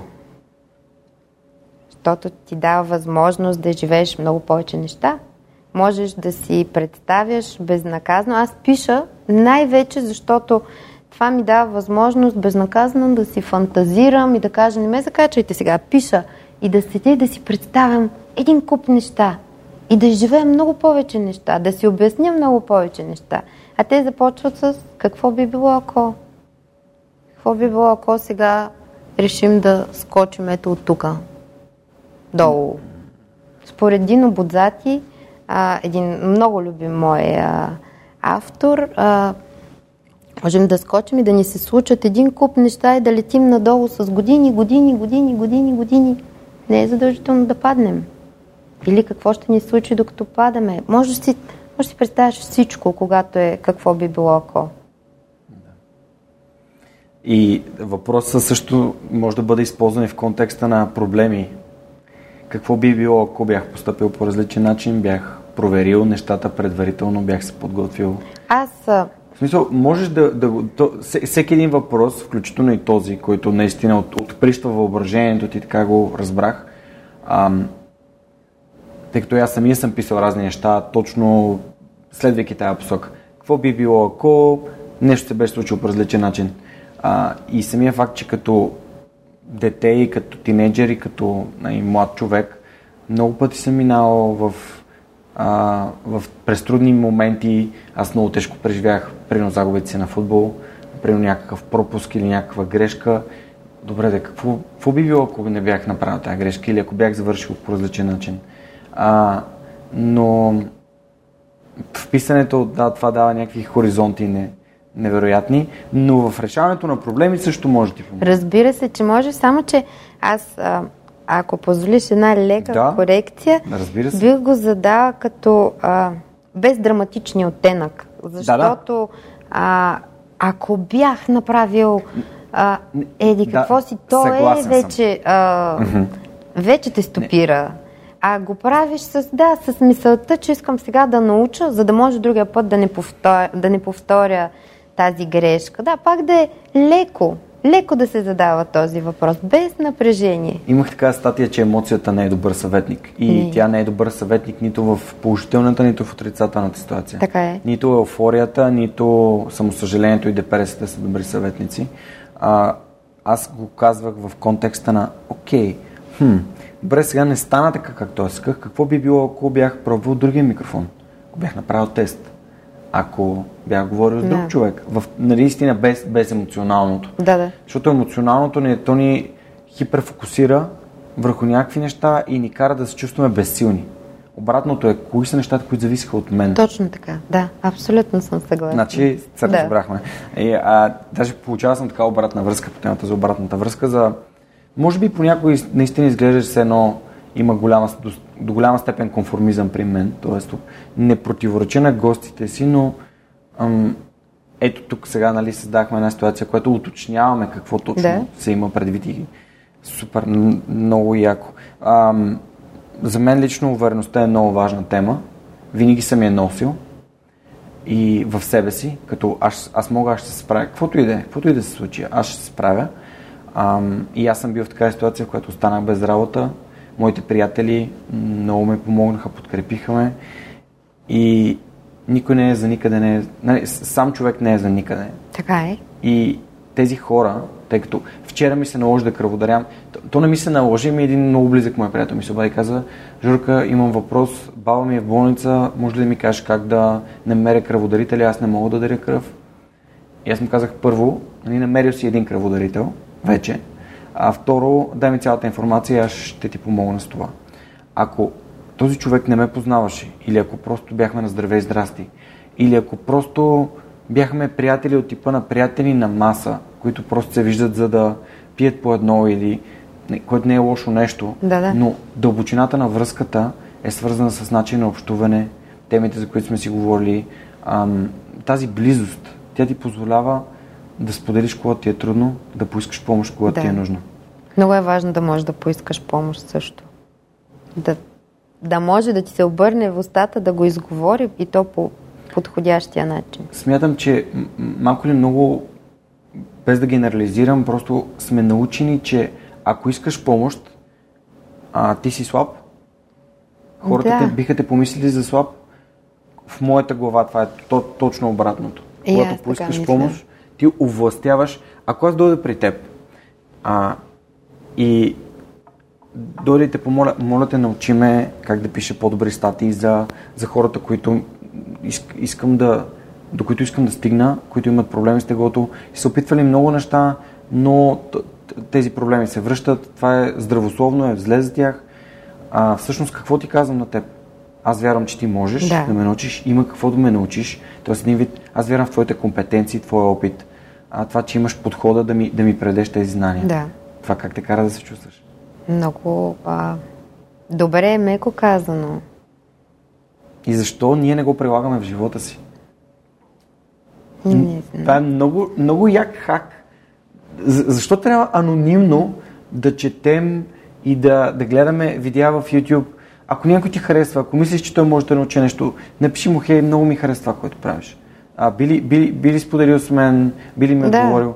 А, това за мен е това, това за мен е просто безумието на да имаме цялата информация на света, обаче да губим връзките с хората. И то тези хора, които могат да ни го предадат и да ни заредят. Това е свръх човека. Всъщност това е свръх човека. Нали, аз ти казвам, че ти си свръх човек, моля те сподели нещата, които знаеш с моята аудитория. И малко са хората, които са ми отказани. Да, нормално е да са малко. Не съм, не съм ги гледала нещата, честно казано, mm-hmm. по, по този начин. Много ти благодаря за това. Не, ще помисля по въпроса. Не, не ми е хрумвало до сега, че така изглеждат а, нещата. За мен да, да помолиш за помощ, значи да признаеш, че нещо не знаеш, което е нормално. Нормално е да не знаеш. И да кажеш, че искаш да го научиш, че искаш да се справяш по-добре аз го гледам от тази а, позиция, а това може да е само хубаво. Винаги, когато някой иска да се научи да прави нещо по-добре, това е чудесно. Това подобрява света около нас. Не само конкретният човек. Това е по-добре за всички. Колкото по-добре правим нещата, тези, от които разбираме, тези, които са ни а, работа, колкото по-добре се държим един с друг, колкото по-добре общуваме един с друг, в толкова по-добър свят ще живеем. Така че, да, това е била моята гледна точка, но понеже в блога ми пишат много хора, а, и то извън тези а, безплатни консултации. Всеки месец в момента има безплатни консултации с а, програмист, с дизайнер, с мен като копирайтер, с а, SEO специалист, с специалист по видеа. Въобще включиха се много хора доброволно с четоводител а, и хората могат да влязат на определена дата, да зададат въпроси и да им бъде а, отговорено, да бъдат насочени. А, но извън тези консултации ми пишат много хора. Откакто съм създала блога, сега последните години са повече. А, не отказвам отговор. Винаги отговарям. Може би понякога ми е по-бавно, както ми е възможно, но а, много е важно да знаеш как да помолиш за помощ. Защото има случаи, които са ме изумявали и са ме обиждали дълбоко. Не защото човека не съзнава какво казва. Например, имаше един случай, в който ми се обажда дама по телефона и ми казва Добър ден, аз търся работа. Добре, а защо ми се обаждате? Ами вие пишете. Да. Е, искам и аз да пиша. Коя сте вие? Какъв ви е опита? Къде сте прочела, че аз търся хора? А какво се случва? Но да кажем, тук, до тук всичко е в рамките на нормалното. Аз започвам да я разпитвам. Тя започва да ми отговаря, нали? Какъв е опита? Какво е? Казваме, аз в момента не, не търся хора, с, mm-hmm. не, сътрудници не търся, имам. А, опитвам се да съм максимално учтива, на което тя ми отговаря. Аз много искам да пиша тук някакви неща, защото съм в болничен, искам да си убивам времето. Съжалявам, това е проблем за мен. Аз съм работила по 10-12 часа, за да постигна това, което съм постигнала в момента и не искам никой да си убива времето върху това, което правя. И с хората, с които го правя, защото аз обичам клиентите си и се грижа за тях. Независимо дали пиша, дали, дали ги обучавам, това са хора, които ми гласували доверие. Ето в такъв случай е много неприятно и по-скоро отказвам помощ. Много е важно да знае човек а, как да поиска тази помощ. Уважително. Да, моля, ако може, имате по-голям шанс да я получите.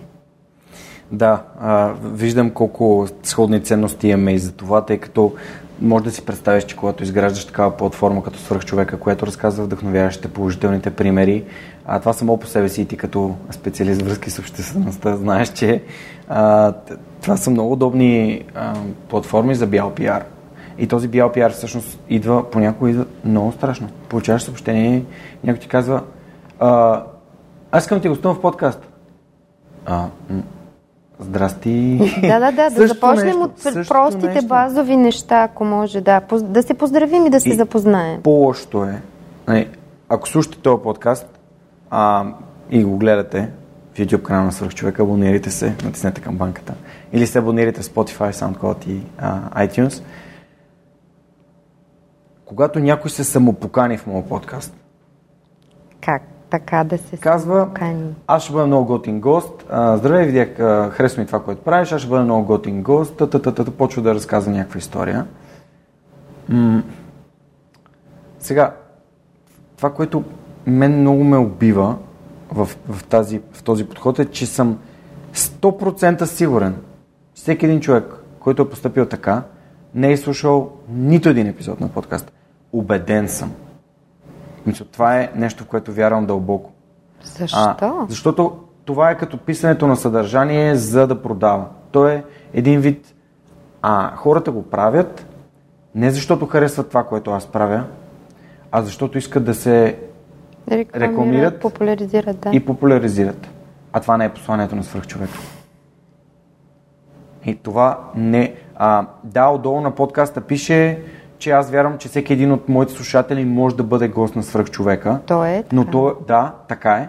Но това е свързано с действията, които човека предприема, начина по който той се развива, а, тези ценности, които споделяме за, за развитие, за даване на другите, за развитие на средата, за, за промяна в България и на света като цяло, а не за ще ми дойдат нови клиенти от, от, от свръхчовека.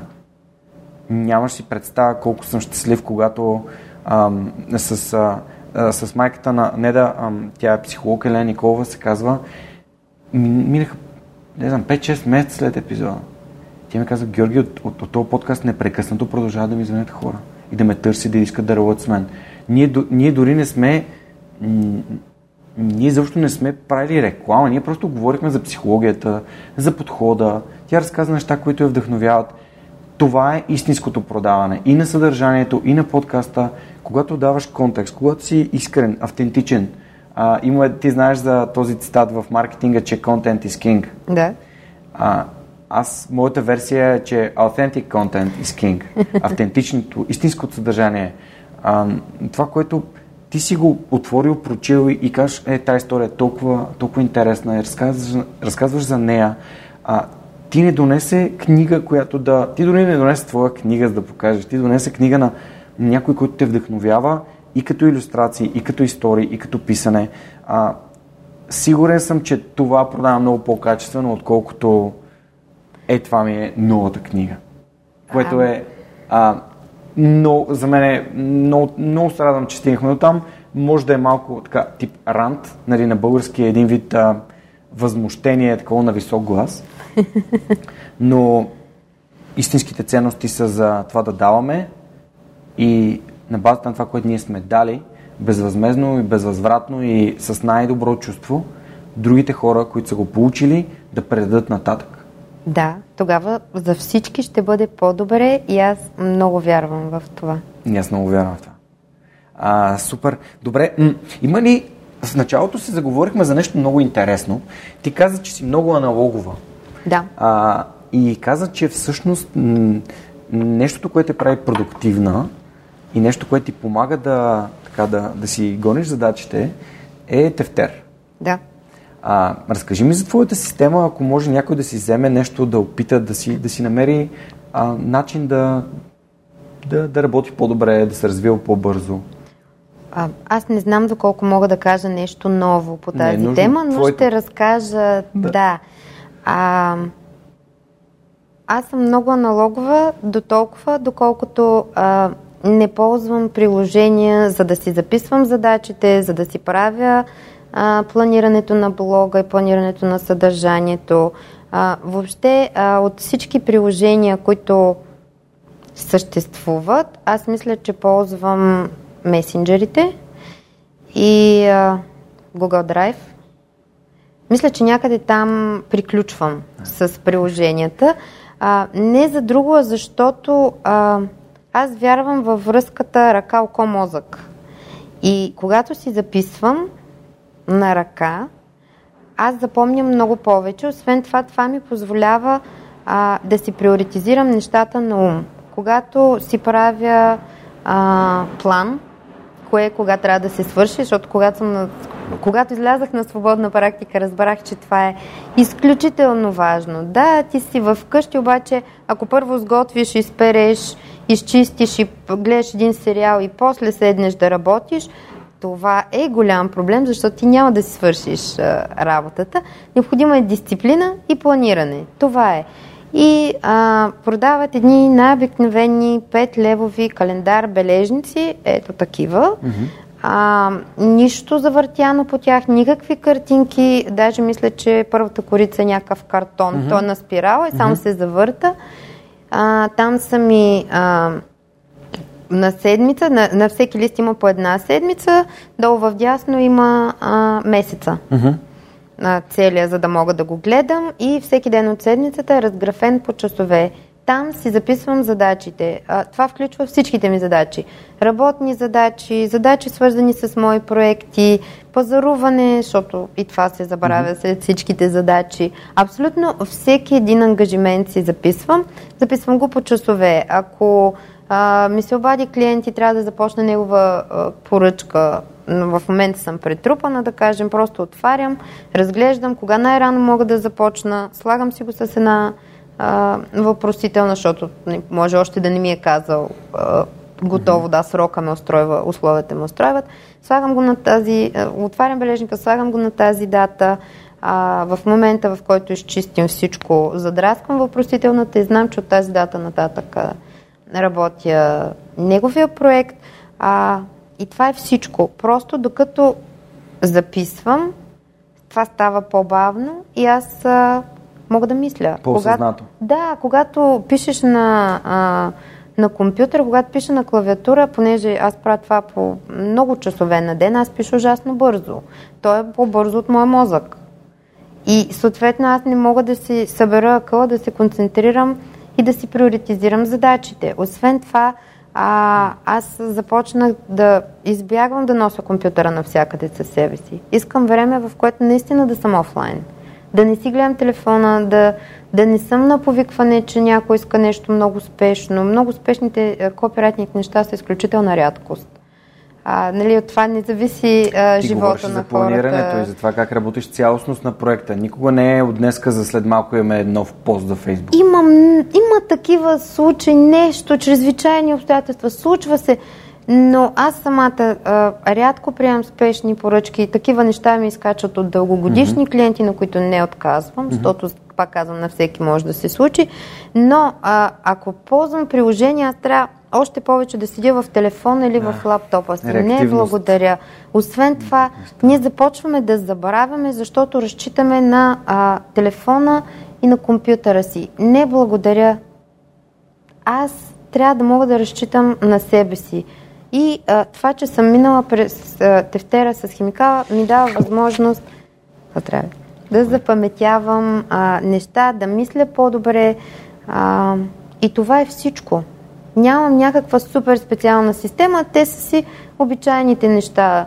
А, на свежа глава започваш с най-важните задачи, а, не си гледаш почтата през а, половин час, имаш а, сутрин, обед и вечер, там или следовят а, определено време, в което да отговаряш на имейли, да пишеш оферти. А, това са неща, които според мен повечето хора знаят, ако щеш опита ги е научил. Така че затова не изпадам в такива подробности. Но да, колкото по-аналогова съм, толкова по-добре се чувствам. А, все още за проучванията си за клиенти ползвам а, книги на хартия, защото съм ме питал, ама на хартия ли? Да, на хартия. Да, имам карта за две библиотеки и ги ползвам. Да, обичам енциклопедии. А, книги. Интернет е чудесно нещо, но не, не винаги е достатъчно за мен. А, обичам да получавам картички, обичам да пращам картички, обичам да пиша писма. Пиша имейли, но обичам да пиша писма. И го правя. Това цялото нещо, ако нашите слушатели се чуят откъде тръгна тази тема, беше в предварителния разговор, когато си говорихме за, за това, че ти си слушал свръхчовекът и за това, че ти по принцип това не е твоя медиум, не е твоя начин на приемане на информация. Да. И ако нали, се чудите, а, нали, ти, освен, че искаш да бъдеш аналогова, всъщност искаш да има връзка между, както ти каза, нали, между ръката ти и, белия лист и, и мозъка да. ти, а докато нали, свръхчовекът малко ли много работи основно за хора, които са силно аудиални, обичат да слушат, да, да така е. Това, това им отключва. Наскоро бях на един много интересен вебинар с Камила Бат, която сподели за а, интимността на слушането. Тази интимност, която имаш с листа и с хартията. Ние в момента сме в, домов... ние сме в умовете на хората, които ни слушат.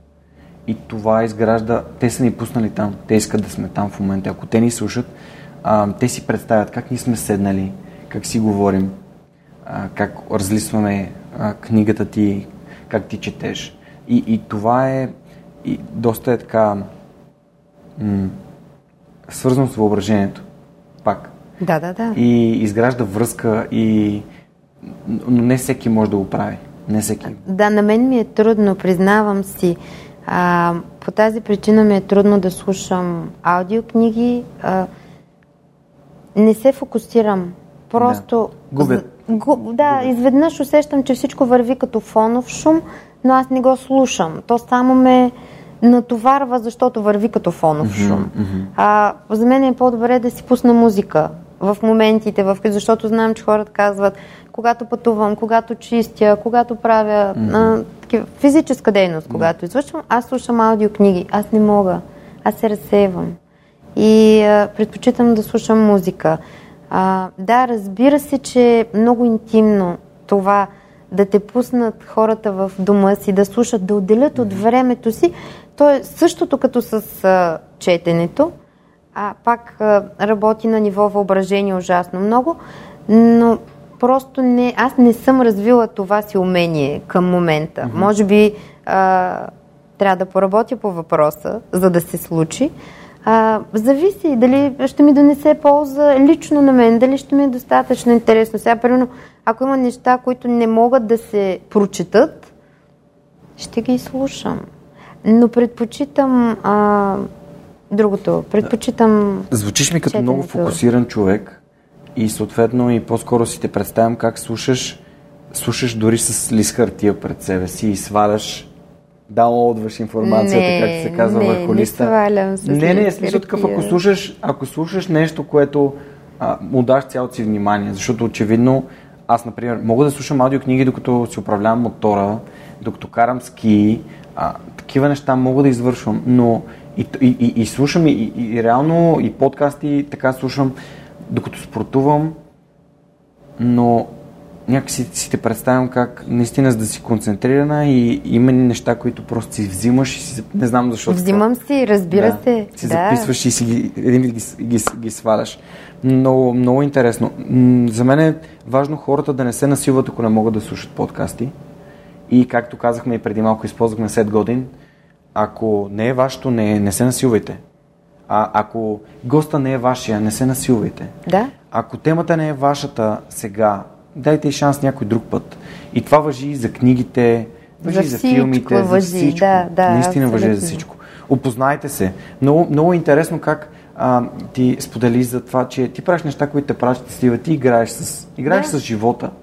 И едно, една от причините аз да правя свърх човека е именно това, че аз не искам да правя нищо, което трябва. Чудесно! Какво по-хубаво от това? Да, и правя нещата, които м, а, буквално а, днес е втория ден, тъй като записваме в това прекрасно място на Гранд Хотел Милениум София, а, на 28 етаж сме и това пространство е ме ми говори да, за, за изобилие. Просто това е, това е страхотно. И миналата година, когато в Русе, прекрасните хора от Русе, между другото ще бъде на TEDx в Русе на 24 октомври, ако искате да бъдете на място, има възможност да дойдете да си вземете билет, ако не са свършили все още. Ще се радвам да ви видя там, ще говоря на панел предприемачество, още не съм избрал темата, но ако сте от Русе или някъде от района, а, има шанс и на 31 октомври да съм във Варна на друго събитие. Така че просто, просто ви давам малко контекст. 2020 година, зависи кога го слушате. Но Миналата година ме бях поканали на вечери за наивници там. А, това беше едно събитие, на което аз и Мартин Димитров от Капитал говорихме за нашите професии. Той за журналистиката като ам, така мейнстрим професия, така разпознаваема и утвърдена, а за и подкастинга малко или много е пак журналистика. Ние интервюирам те, но аз не се определям като журналист. И никога няма да забравя как а, влязох в хотела, те ми бяха осигурили и, и транспорт, и, и нощувка. И през пътя, по пътя на там а, си говорех с хора, които, на които исках да помогна в, в лифтолифт, т.е. това са двата проекта, да. с които занимавам, да отслабнат, да, да натрупат знания за, за движение, така да, да, да влязат във форма. И си спомням как нали, правих селс колове през това време, когато аз пътувах до Русе. Това са 3 часа и половина, в които нали, аз бях на телефона, шофирайки. И никой няма да забравя. Пристигнах, дигнах телефон, обадих се на Неда, на приятелката ми и казах, аз живея живота на мечтите си. Аз правя нещата, които толкова ме зареждат и толкова изпълват ме с щастие, с вдъхновение, и с, а, а, с всички най-така съкровени мои мечти да изпитвам. И днес, докато съслахме техниките, камерите, микрофоните, тествахме и оглеждайки си, си казах, леле, аз записвам това толкова яко място. А, буквално пак, нали, мисълта ми беше, аз живея живота на И би го правил до края на живота си. Нямам коментар. Мисля, че а, физиономията ти в момента говори достатъчно. Всъщност това, което мога да добавя е, че а, не искаш да правиш неща, които трябва, но в същото време, за да стигнеш до живота на мечтите си, най-вероятно си направил много неща, които трябва. Просто те са минали през а, удоволствието от цялото нещо. Да, може би първият такъв съществен момент, в който осъзнах е когато разбрах, че а, този, под, този подкаст, освен удоволствие, ми носи, носи и принос.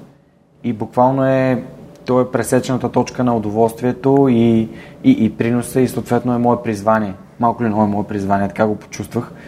И не мога да си представя да се откажа. Също времено преди някой епизода снимахме в, в, в, в студиото ни с Мони и носиме ни камери, ни стативи. И му казвам, Монка, ако трябваше да записвам на видео подкаста от самото начало, преди четвъртия епизод ще да съм се отказал.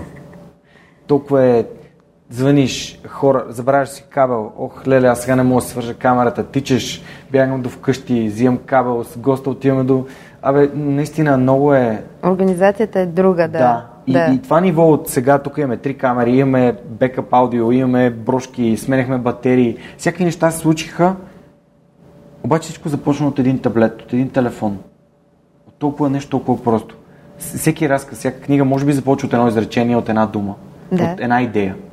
Да, от която само ти, вижда, само ти виждаш в главата си я пресъздаваш. А, да, да. Ако давай, мога да допълня, да. да, той е пак по темата за слушането на аудиокниги, на подкасти. Ам, много е важно за мен да има моменти, в които а, е тихо. Аз правя нещо друго, нещо с ръцете си, но в същото време а, в главата ми е тихо, мозъка ми се рее, тогава аз измислям моите истории, тогава измислям решения на работни проблеми, тогава чувам и виждам новите си герои. Ако аз запълня това време с информация, няма да ми остане време да измислям.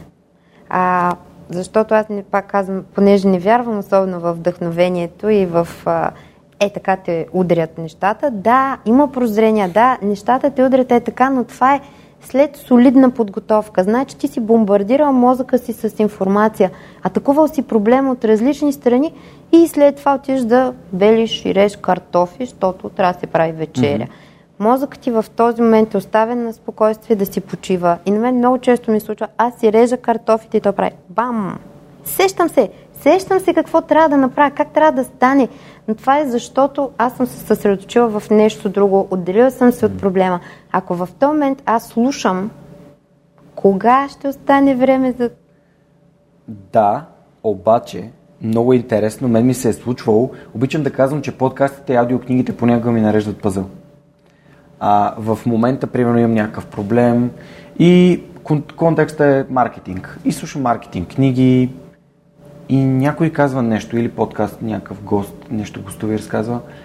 Аз когато, а, когато еди какво си нещо се случи в живота ми, аз бях такъв, хм, как да го, как да го, как, как да създам, примерно, по-качествено съдържание. И, и госта разказа за история, как падна някакво събитие и водещия е казал и въпросът е какво може да дадеш на останалите. И това в моята глава е верно. И, и това ми нарежда някакси все едно да, цялата да, това картинка. също го има, да. Да, но съм съгласен в, в крайността да се, как ти казах, да се бомбандирам с, с информация. А, а, а социалните мрежи правят това. Да. Няма никакво значение кой каква снимка на каква котка е качил и така нататък. Нали, ако мислиш конкретно към проблема, Айнштайн е казал, който се заспива с проблем в главата, се събужда с решение в ръката. Да. Предишният ми гост Коста Танасов разказа именно за, за вдъхновението, тъй като той е художник. Но така впечатляващо добър и за мен а, мой близък вече приятел, невероятен човек. 2 часа и 48 минути записвахме. Той каза, че вдъхно, за вдъхновението се работи. Той е, да. като, той е като workout, като тренировка. Uh-huh. И колкото по-редовно тренираш, да толкова по здрав си за толкова по-дълго време и толкова повече лицеви опори може да направиш всеки ден. Абсолютно съм съгласна. Да, а не, а, вдъхновението, ако го представим като лицеви опори, да, да, ако да. примерно не си тренирал две години и го чакаш да дойде да, да правиш лицеви опори, ще направиш 5, 6, 10. Ако тренираш всеки ден, Именно. ще направиш 50, Да. 60, 70, Да. 100. А, така че, да, регулярната работа а, създава по- по-добри възможности. Много ти благодаря, че го сподели. Скоро ще се случи нещо много интересно, а, именно Future Makers, събитие, на което ти ще, ще участваш. М- мой гост от преди няколко епизода и близък приятел Мишо Стефанов също ще бъде, ще бъде там и ще помага на младите така, творци на бъдещето да се, да се изявят и да, да, да, да отправят своите послания към а, младите хора в България. А, моля те, сподели с няколко думи какво, какво, какво е самото събитие, какво могат да очакват хората, каква е Да. твоята роля вътре в, в него. А, да, събитието е ориентирано изключително към а, млади хора, а, ученици, студенти, а, да, младежи, които все още търсят а, своя път а, за развитие. Хубавото е, че основната част от лекторите са младежи. Тоест, а, а, техни връзници, които са разработили свои проекти, които са последвали своята мечта и сега ще разкажат за нея. Много, аз много се радвам именно на това, че основната програма включва а, лектори на възрастта, на публиката с а, а, същия горе-долу бекграунд, защото така а, хората, които са долу и гледат към сцената, могат да видят, да, може, да, ние можем, мо- можем сега да направим каквото искаме да направим, можем поне да опитаме. А, Иначе моето участие а, има, мисля, че четири работилници, mm-hmm. които а, така са а, по желание на, на а, публиката, всеки, който иска, може да се включи.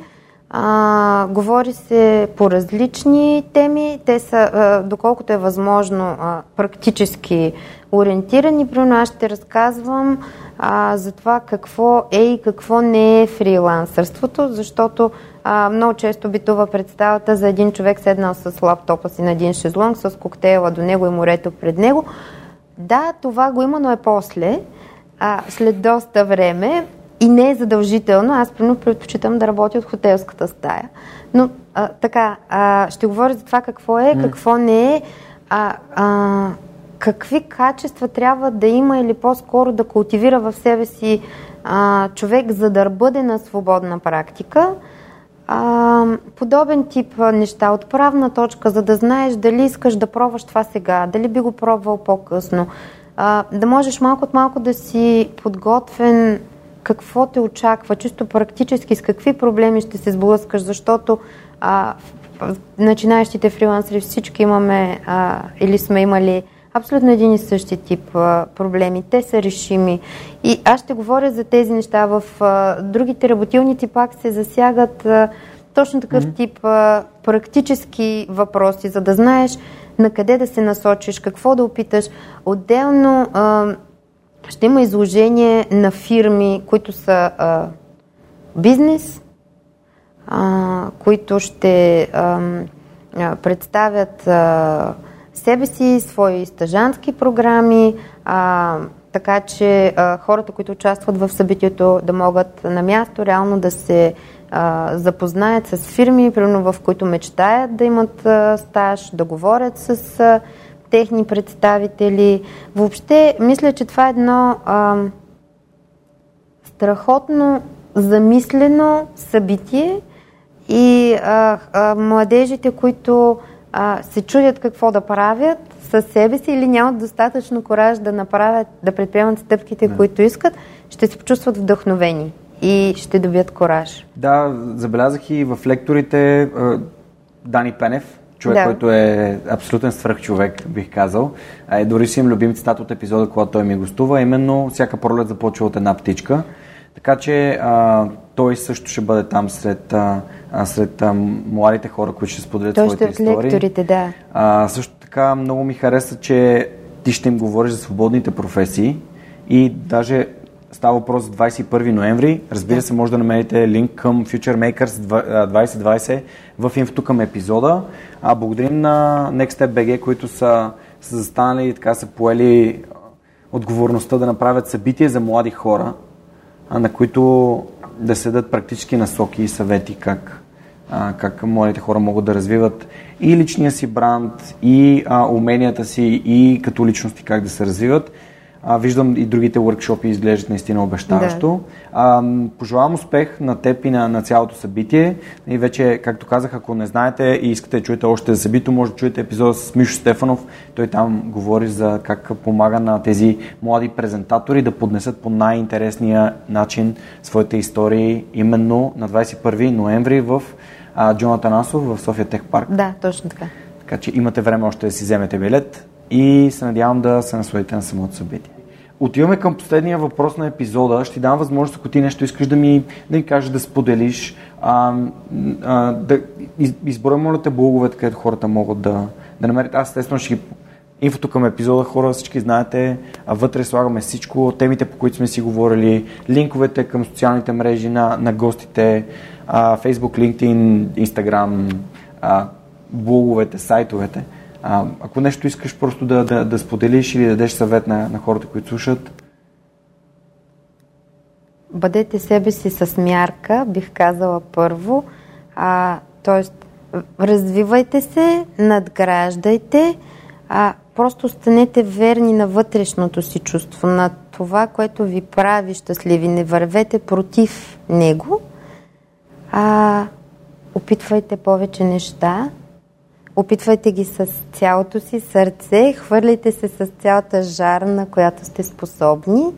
От по-голямата част от тях нищо няма да излезе, но това не е загубено време, не са загубени усилия, това са уроци, които ще ви потребят за нещо друго. Бъдете любопитни, бъдете мили. И мисля, че това е основното. Супер. Аз обичам да завършвам епизода с въпроса, ако можеш да се върнеш назад към себе си, а колко назад би се върнала и каква информация би си дала? Бих се върнала на 20 и бих си казала, не се впрягай чак толкова. Голяма част от тези неща не са на живот и смърт. Много малко неща са на живот и смърт. Забавлявай се повече.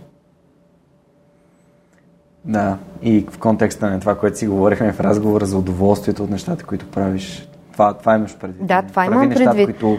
Да, да, не ходи повече на дискотека. А, аз обичам да танцувам много, но не това имам предвид. Имам предвид, когато а, влезеш в репетиционната, не го прави на живот и смърт. Прави го, за да видиш какво ще стане. Да. Може би сме забравили да бъдем деца и да си играем с нещата, които правим. Да, понякога приемаме нещата твърде сериозно и това ги убива.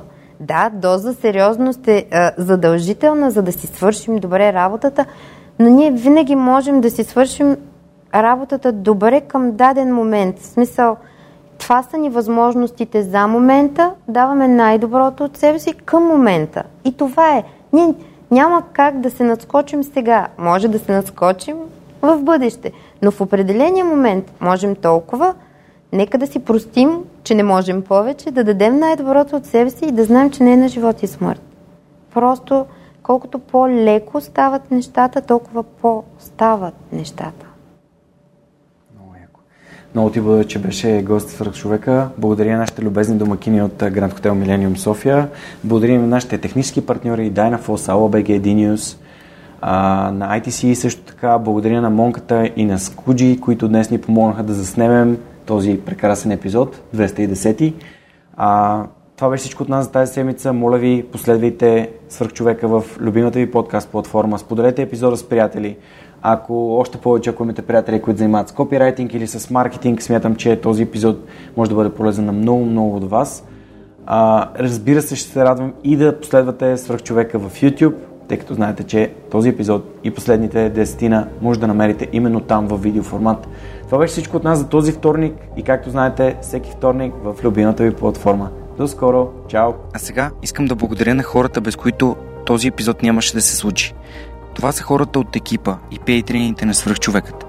Анна Мария Ангелова, Неда Борисова, Радослав Радоев, Николай Георгиев, Георги Малчев, Анелия Пейчева, Александър Куманов, Марин Митев, Яница Цонева, Атанас Атанасов, Християн Стоилков, Живко Тодоров, Кирил Юнаков, Живко Джамяров, Кристиян Михайлов, Коста Танасов, Асен Величков, Никола Томов, Силвина Фурнаджиева, Мирослав Филков, Ясен Георгиев, Мила Боги или Богомила Трайкова, Данил Петков, Хараламби Хараламбиев, Яна Петрова, Миро Желещев, Асен Цветков, Преслав Каршовски, Александър Силгиджан, Ангел Георгиев, Весто Купанова, Бисер Вълов, Николай Василев, Теодора Георгиева, Цветелина Тотева, Румен Митев, Георги Орданов, Камелия Танасова, Люба Генчева, Денислав Здравков, Октай Чубан, Радослав Георгиев, Пламен Иванов, Силяна Йорданова, Радослав Панайотов, Мими Ридър, Моника Ангелова, Теодор Катранджиев, Ирена Иванова, Борислав Борисов,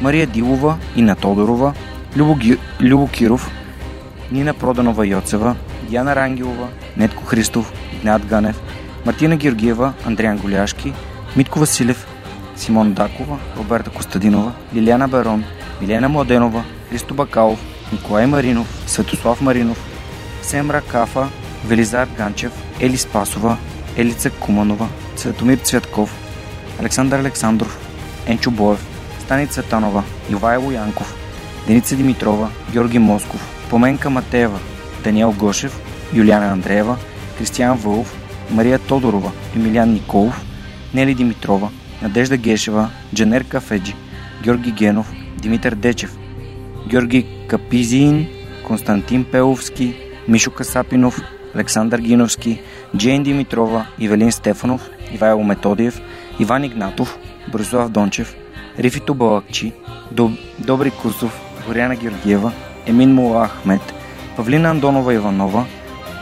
Таня Панайотова, Радислав Данев, Христо Ангелов Христов, Даниел Гочев, Ана Андонова, Невена Пеева Тодорова, Атанас Деневски, Мартин Ангелов, Марияна Озанова, Андрей Гозданов, Ивайло Кенов, Лиляна Батолова, Маргарита Троанска, Димитър Куртев, Александър Гене, Галин Стефанов, Константин Спасов, Катя Апостова, Павлина Маринова, Борислав Сандев, Тодор Петков, Мирослав Моравски, Яна Мечкова, Мартин Петков, Яне Джуров, Ива Белчев, Иван Белчев, извинявам се, Лачезар Димитров, Евелина Костадинова, Кристияни Берик, Майя Йовчева, Мартин Бенков, Йордан Димитров, Райко Гаргов, Ивайло Христов, Християна Василева, Ани Диар, Филип Алексиев, Борис Тилов, Вик Калчев, Камен Стойков и Вели Енчев. Разбира се и Любен Василев, както и другите хора, които нямат фейсбук профили, но а, подкрепят свръх човека всеки месец. Хора, благодаря ви безкрайно. Без вас това, което се случва, нямаше да бъде възможно. Благодаря ви, че подкрепите свръх човекът.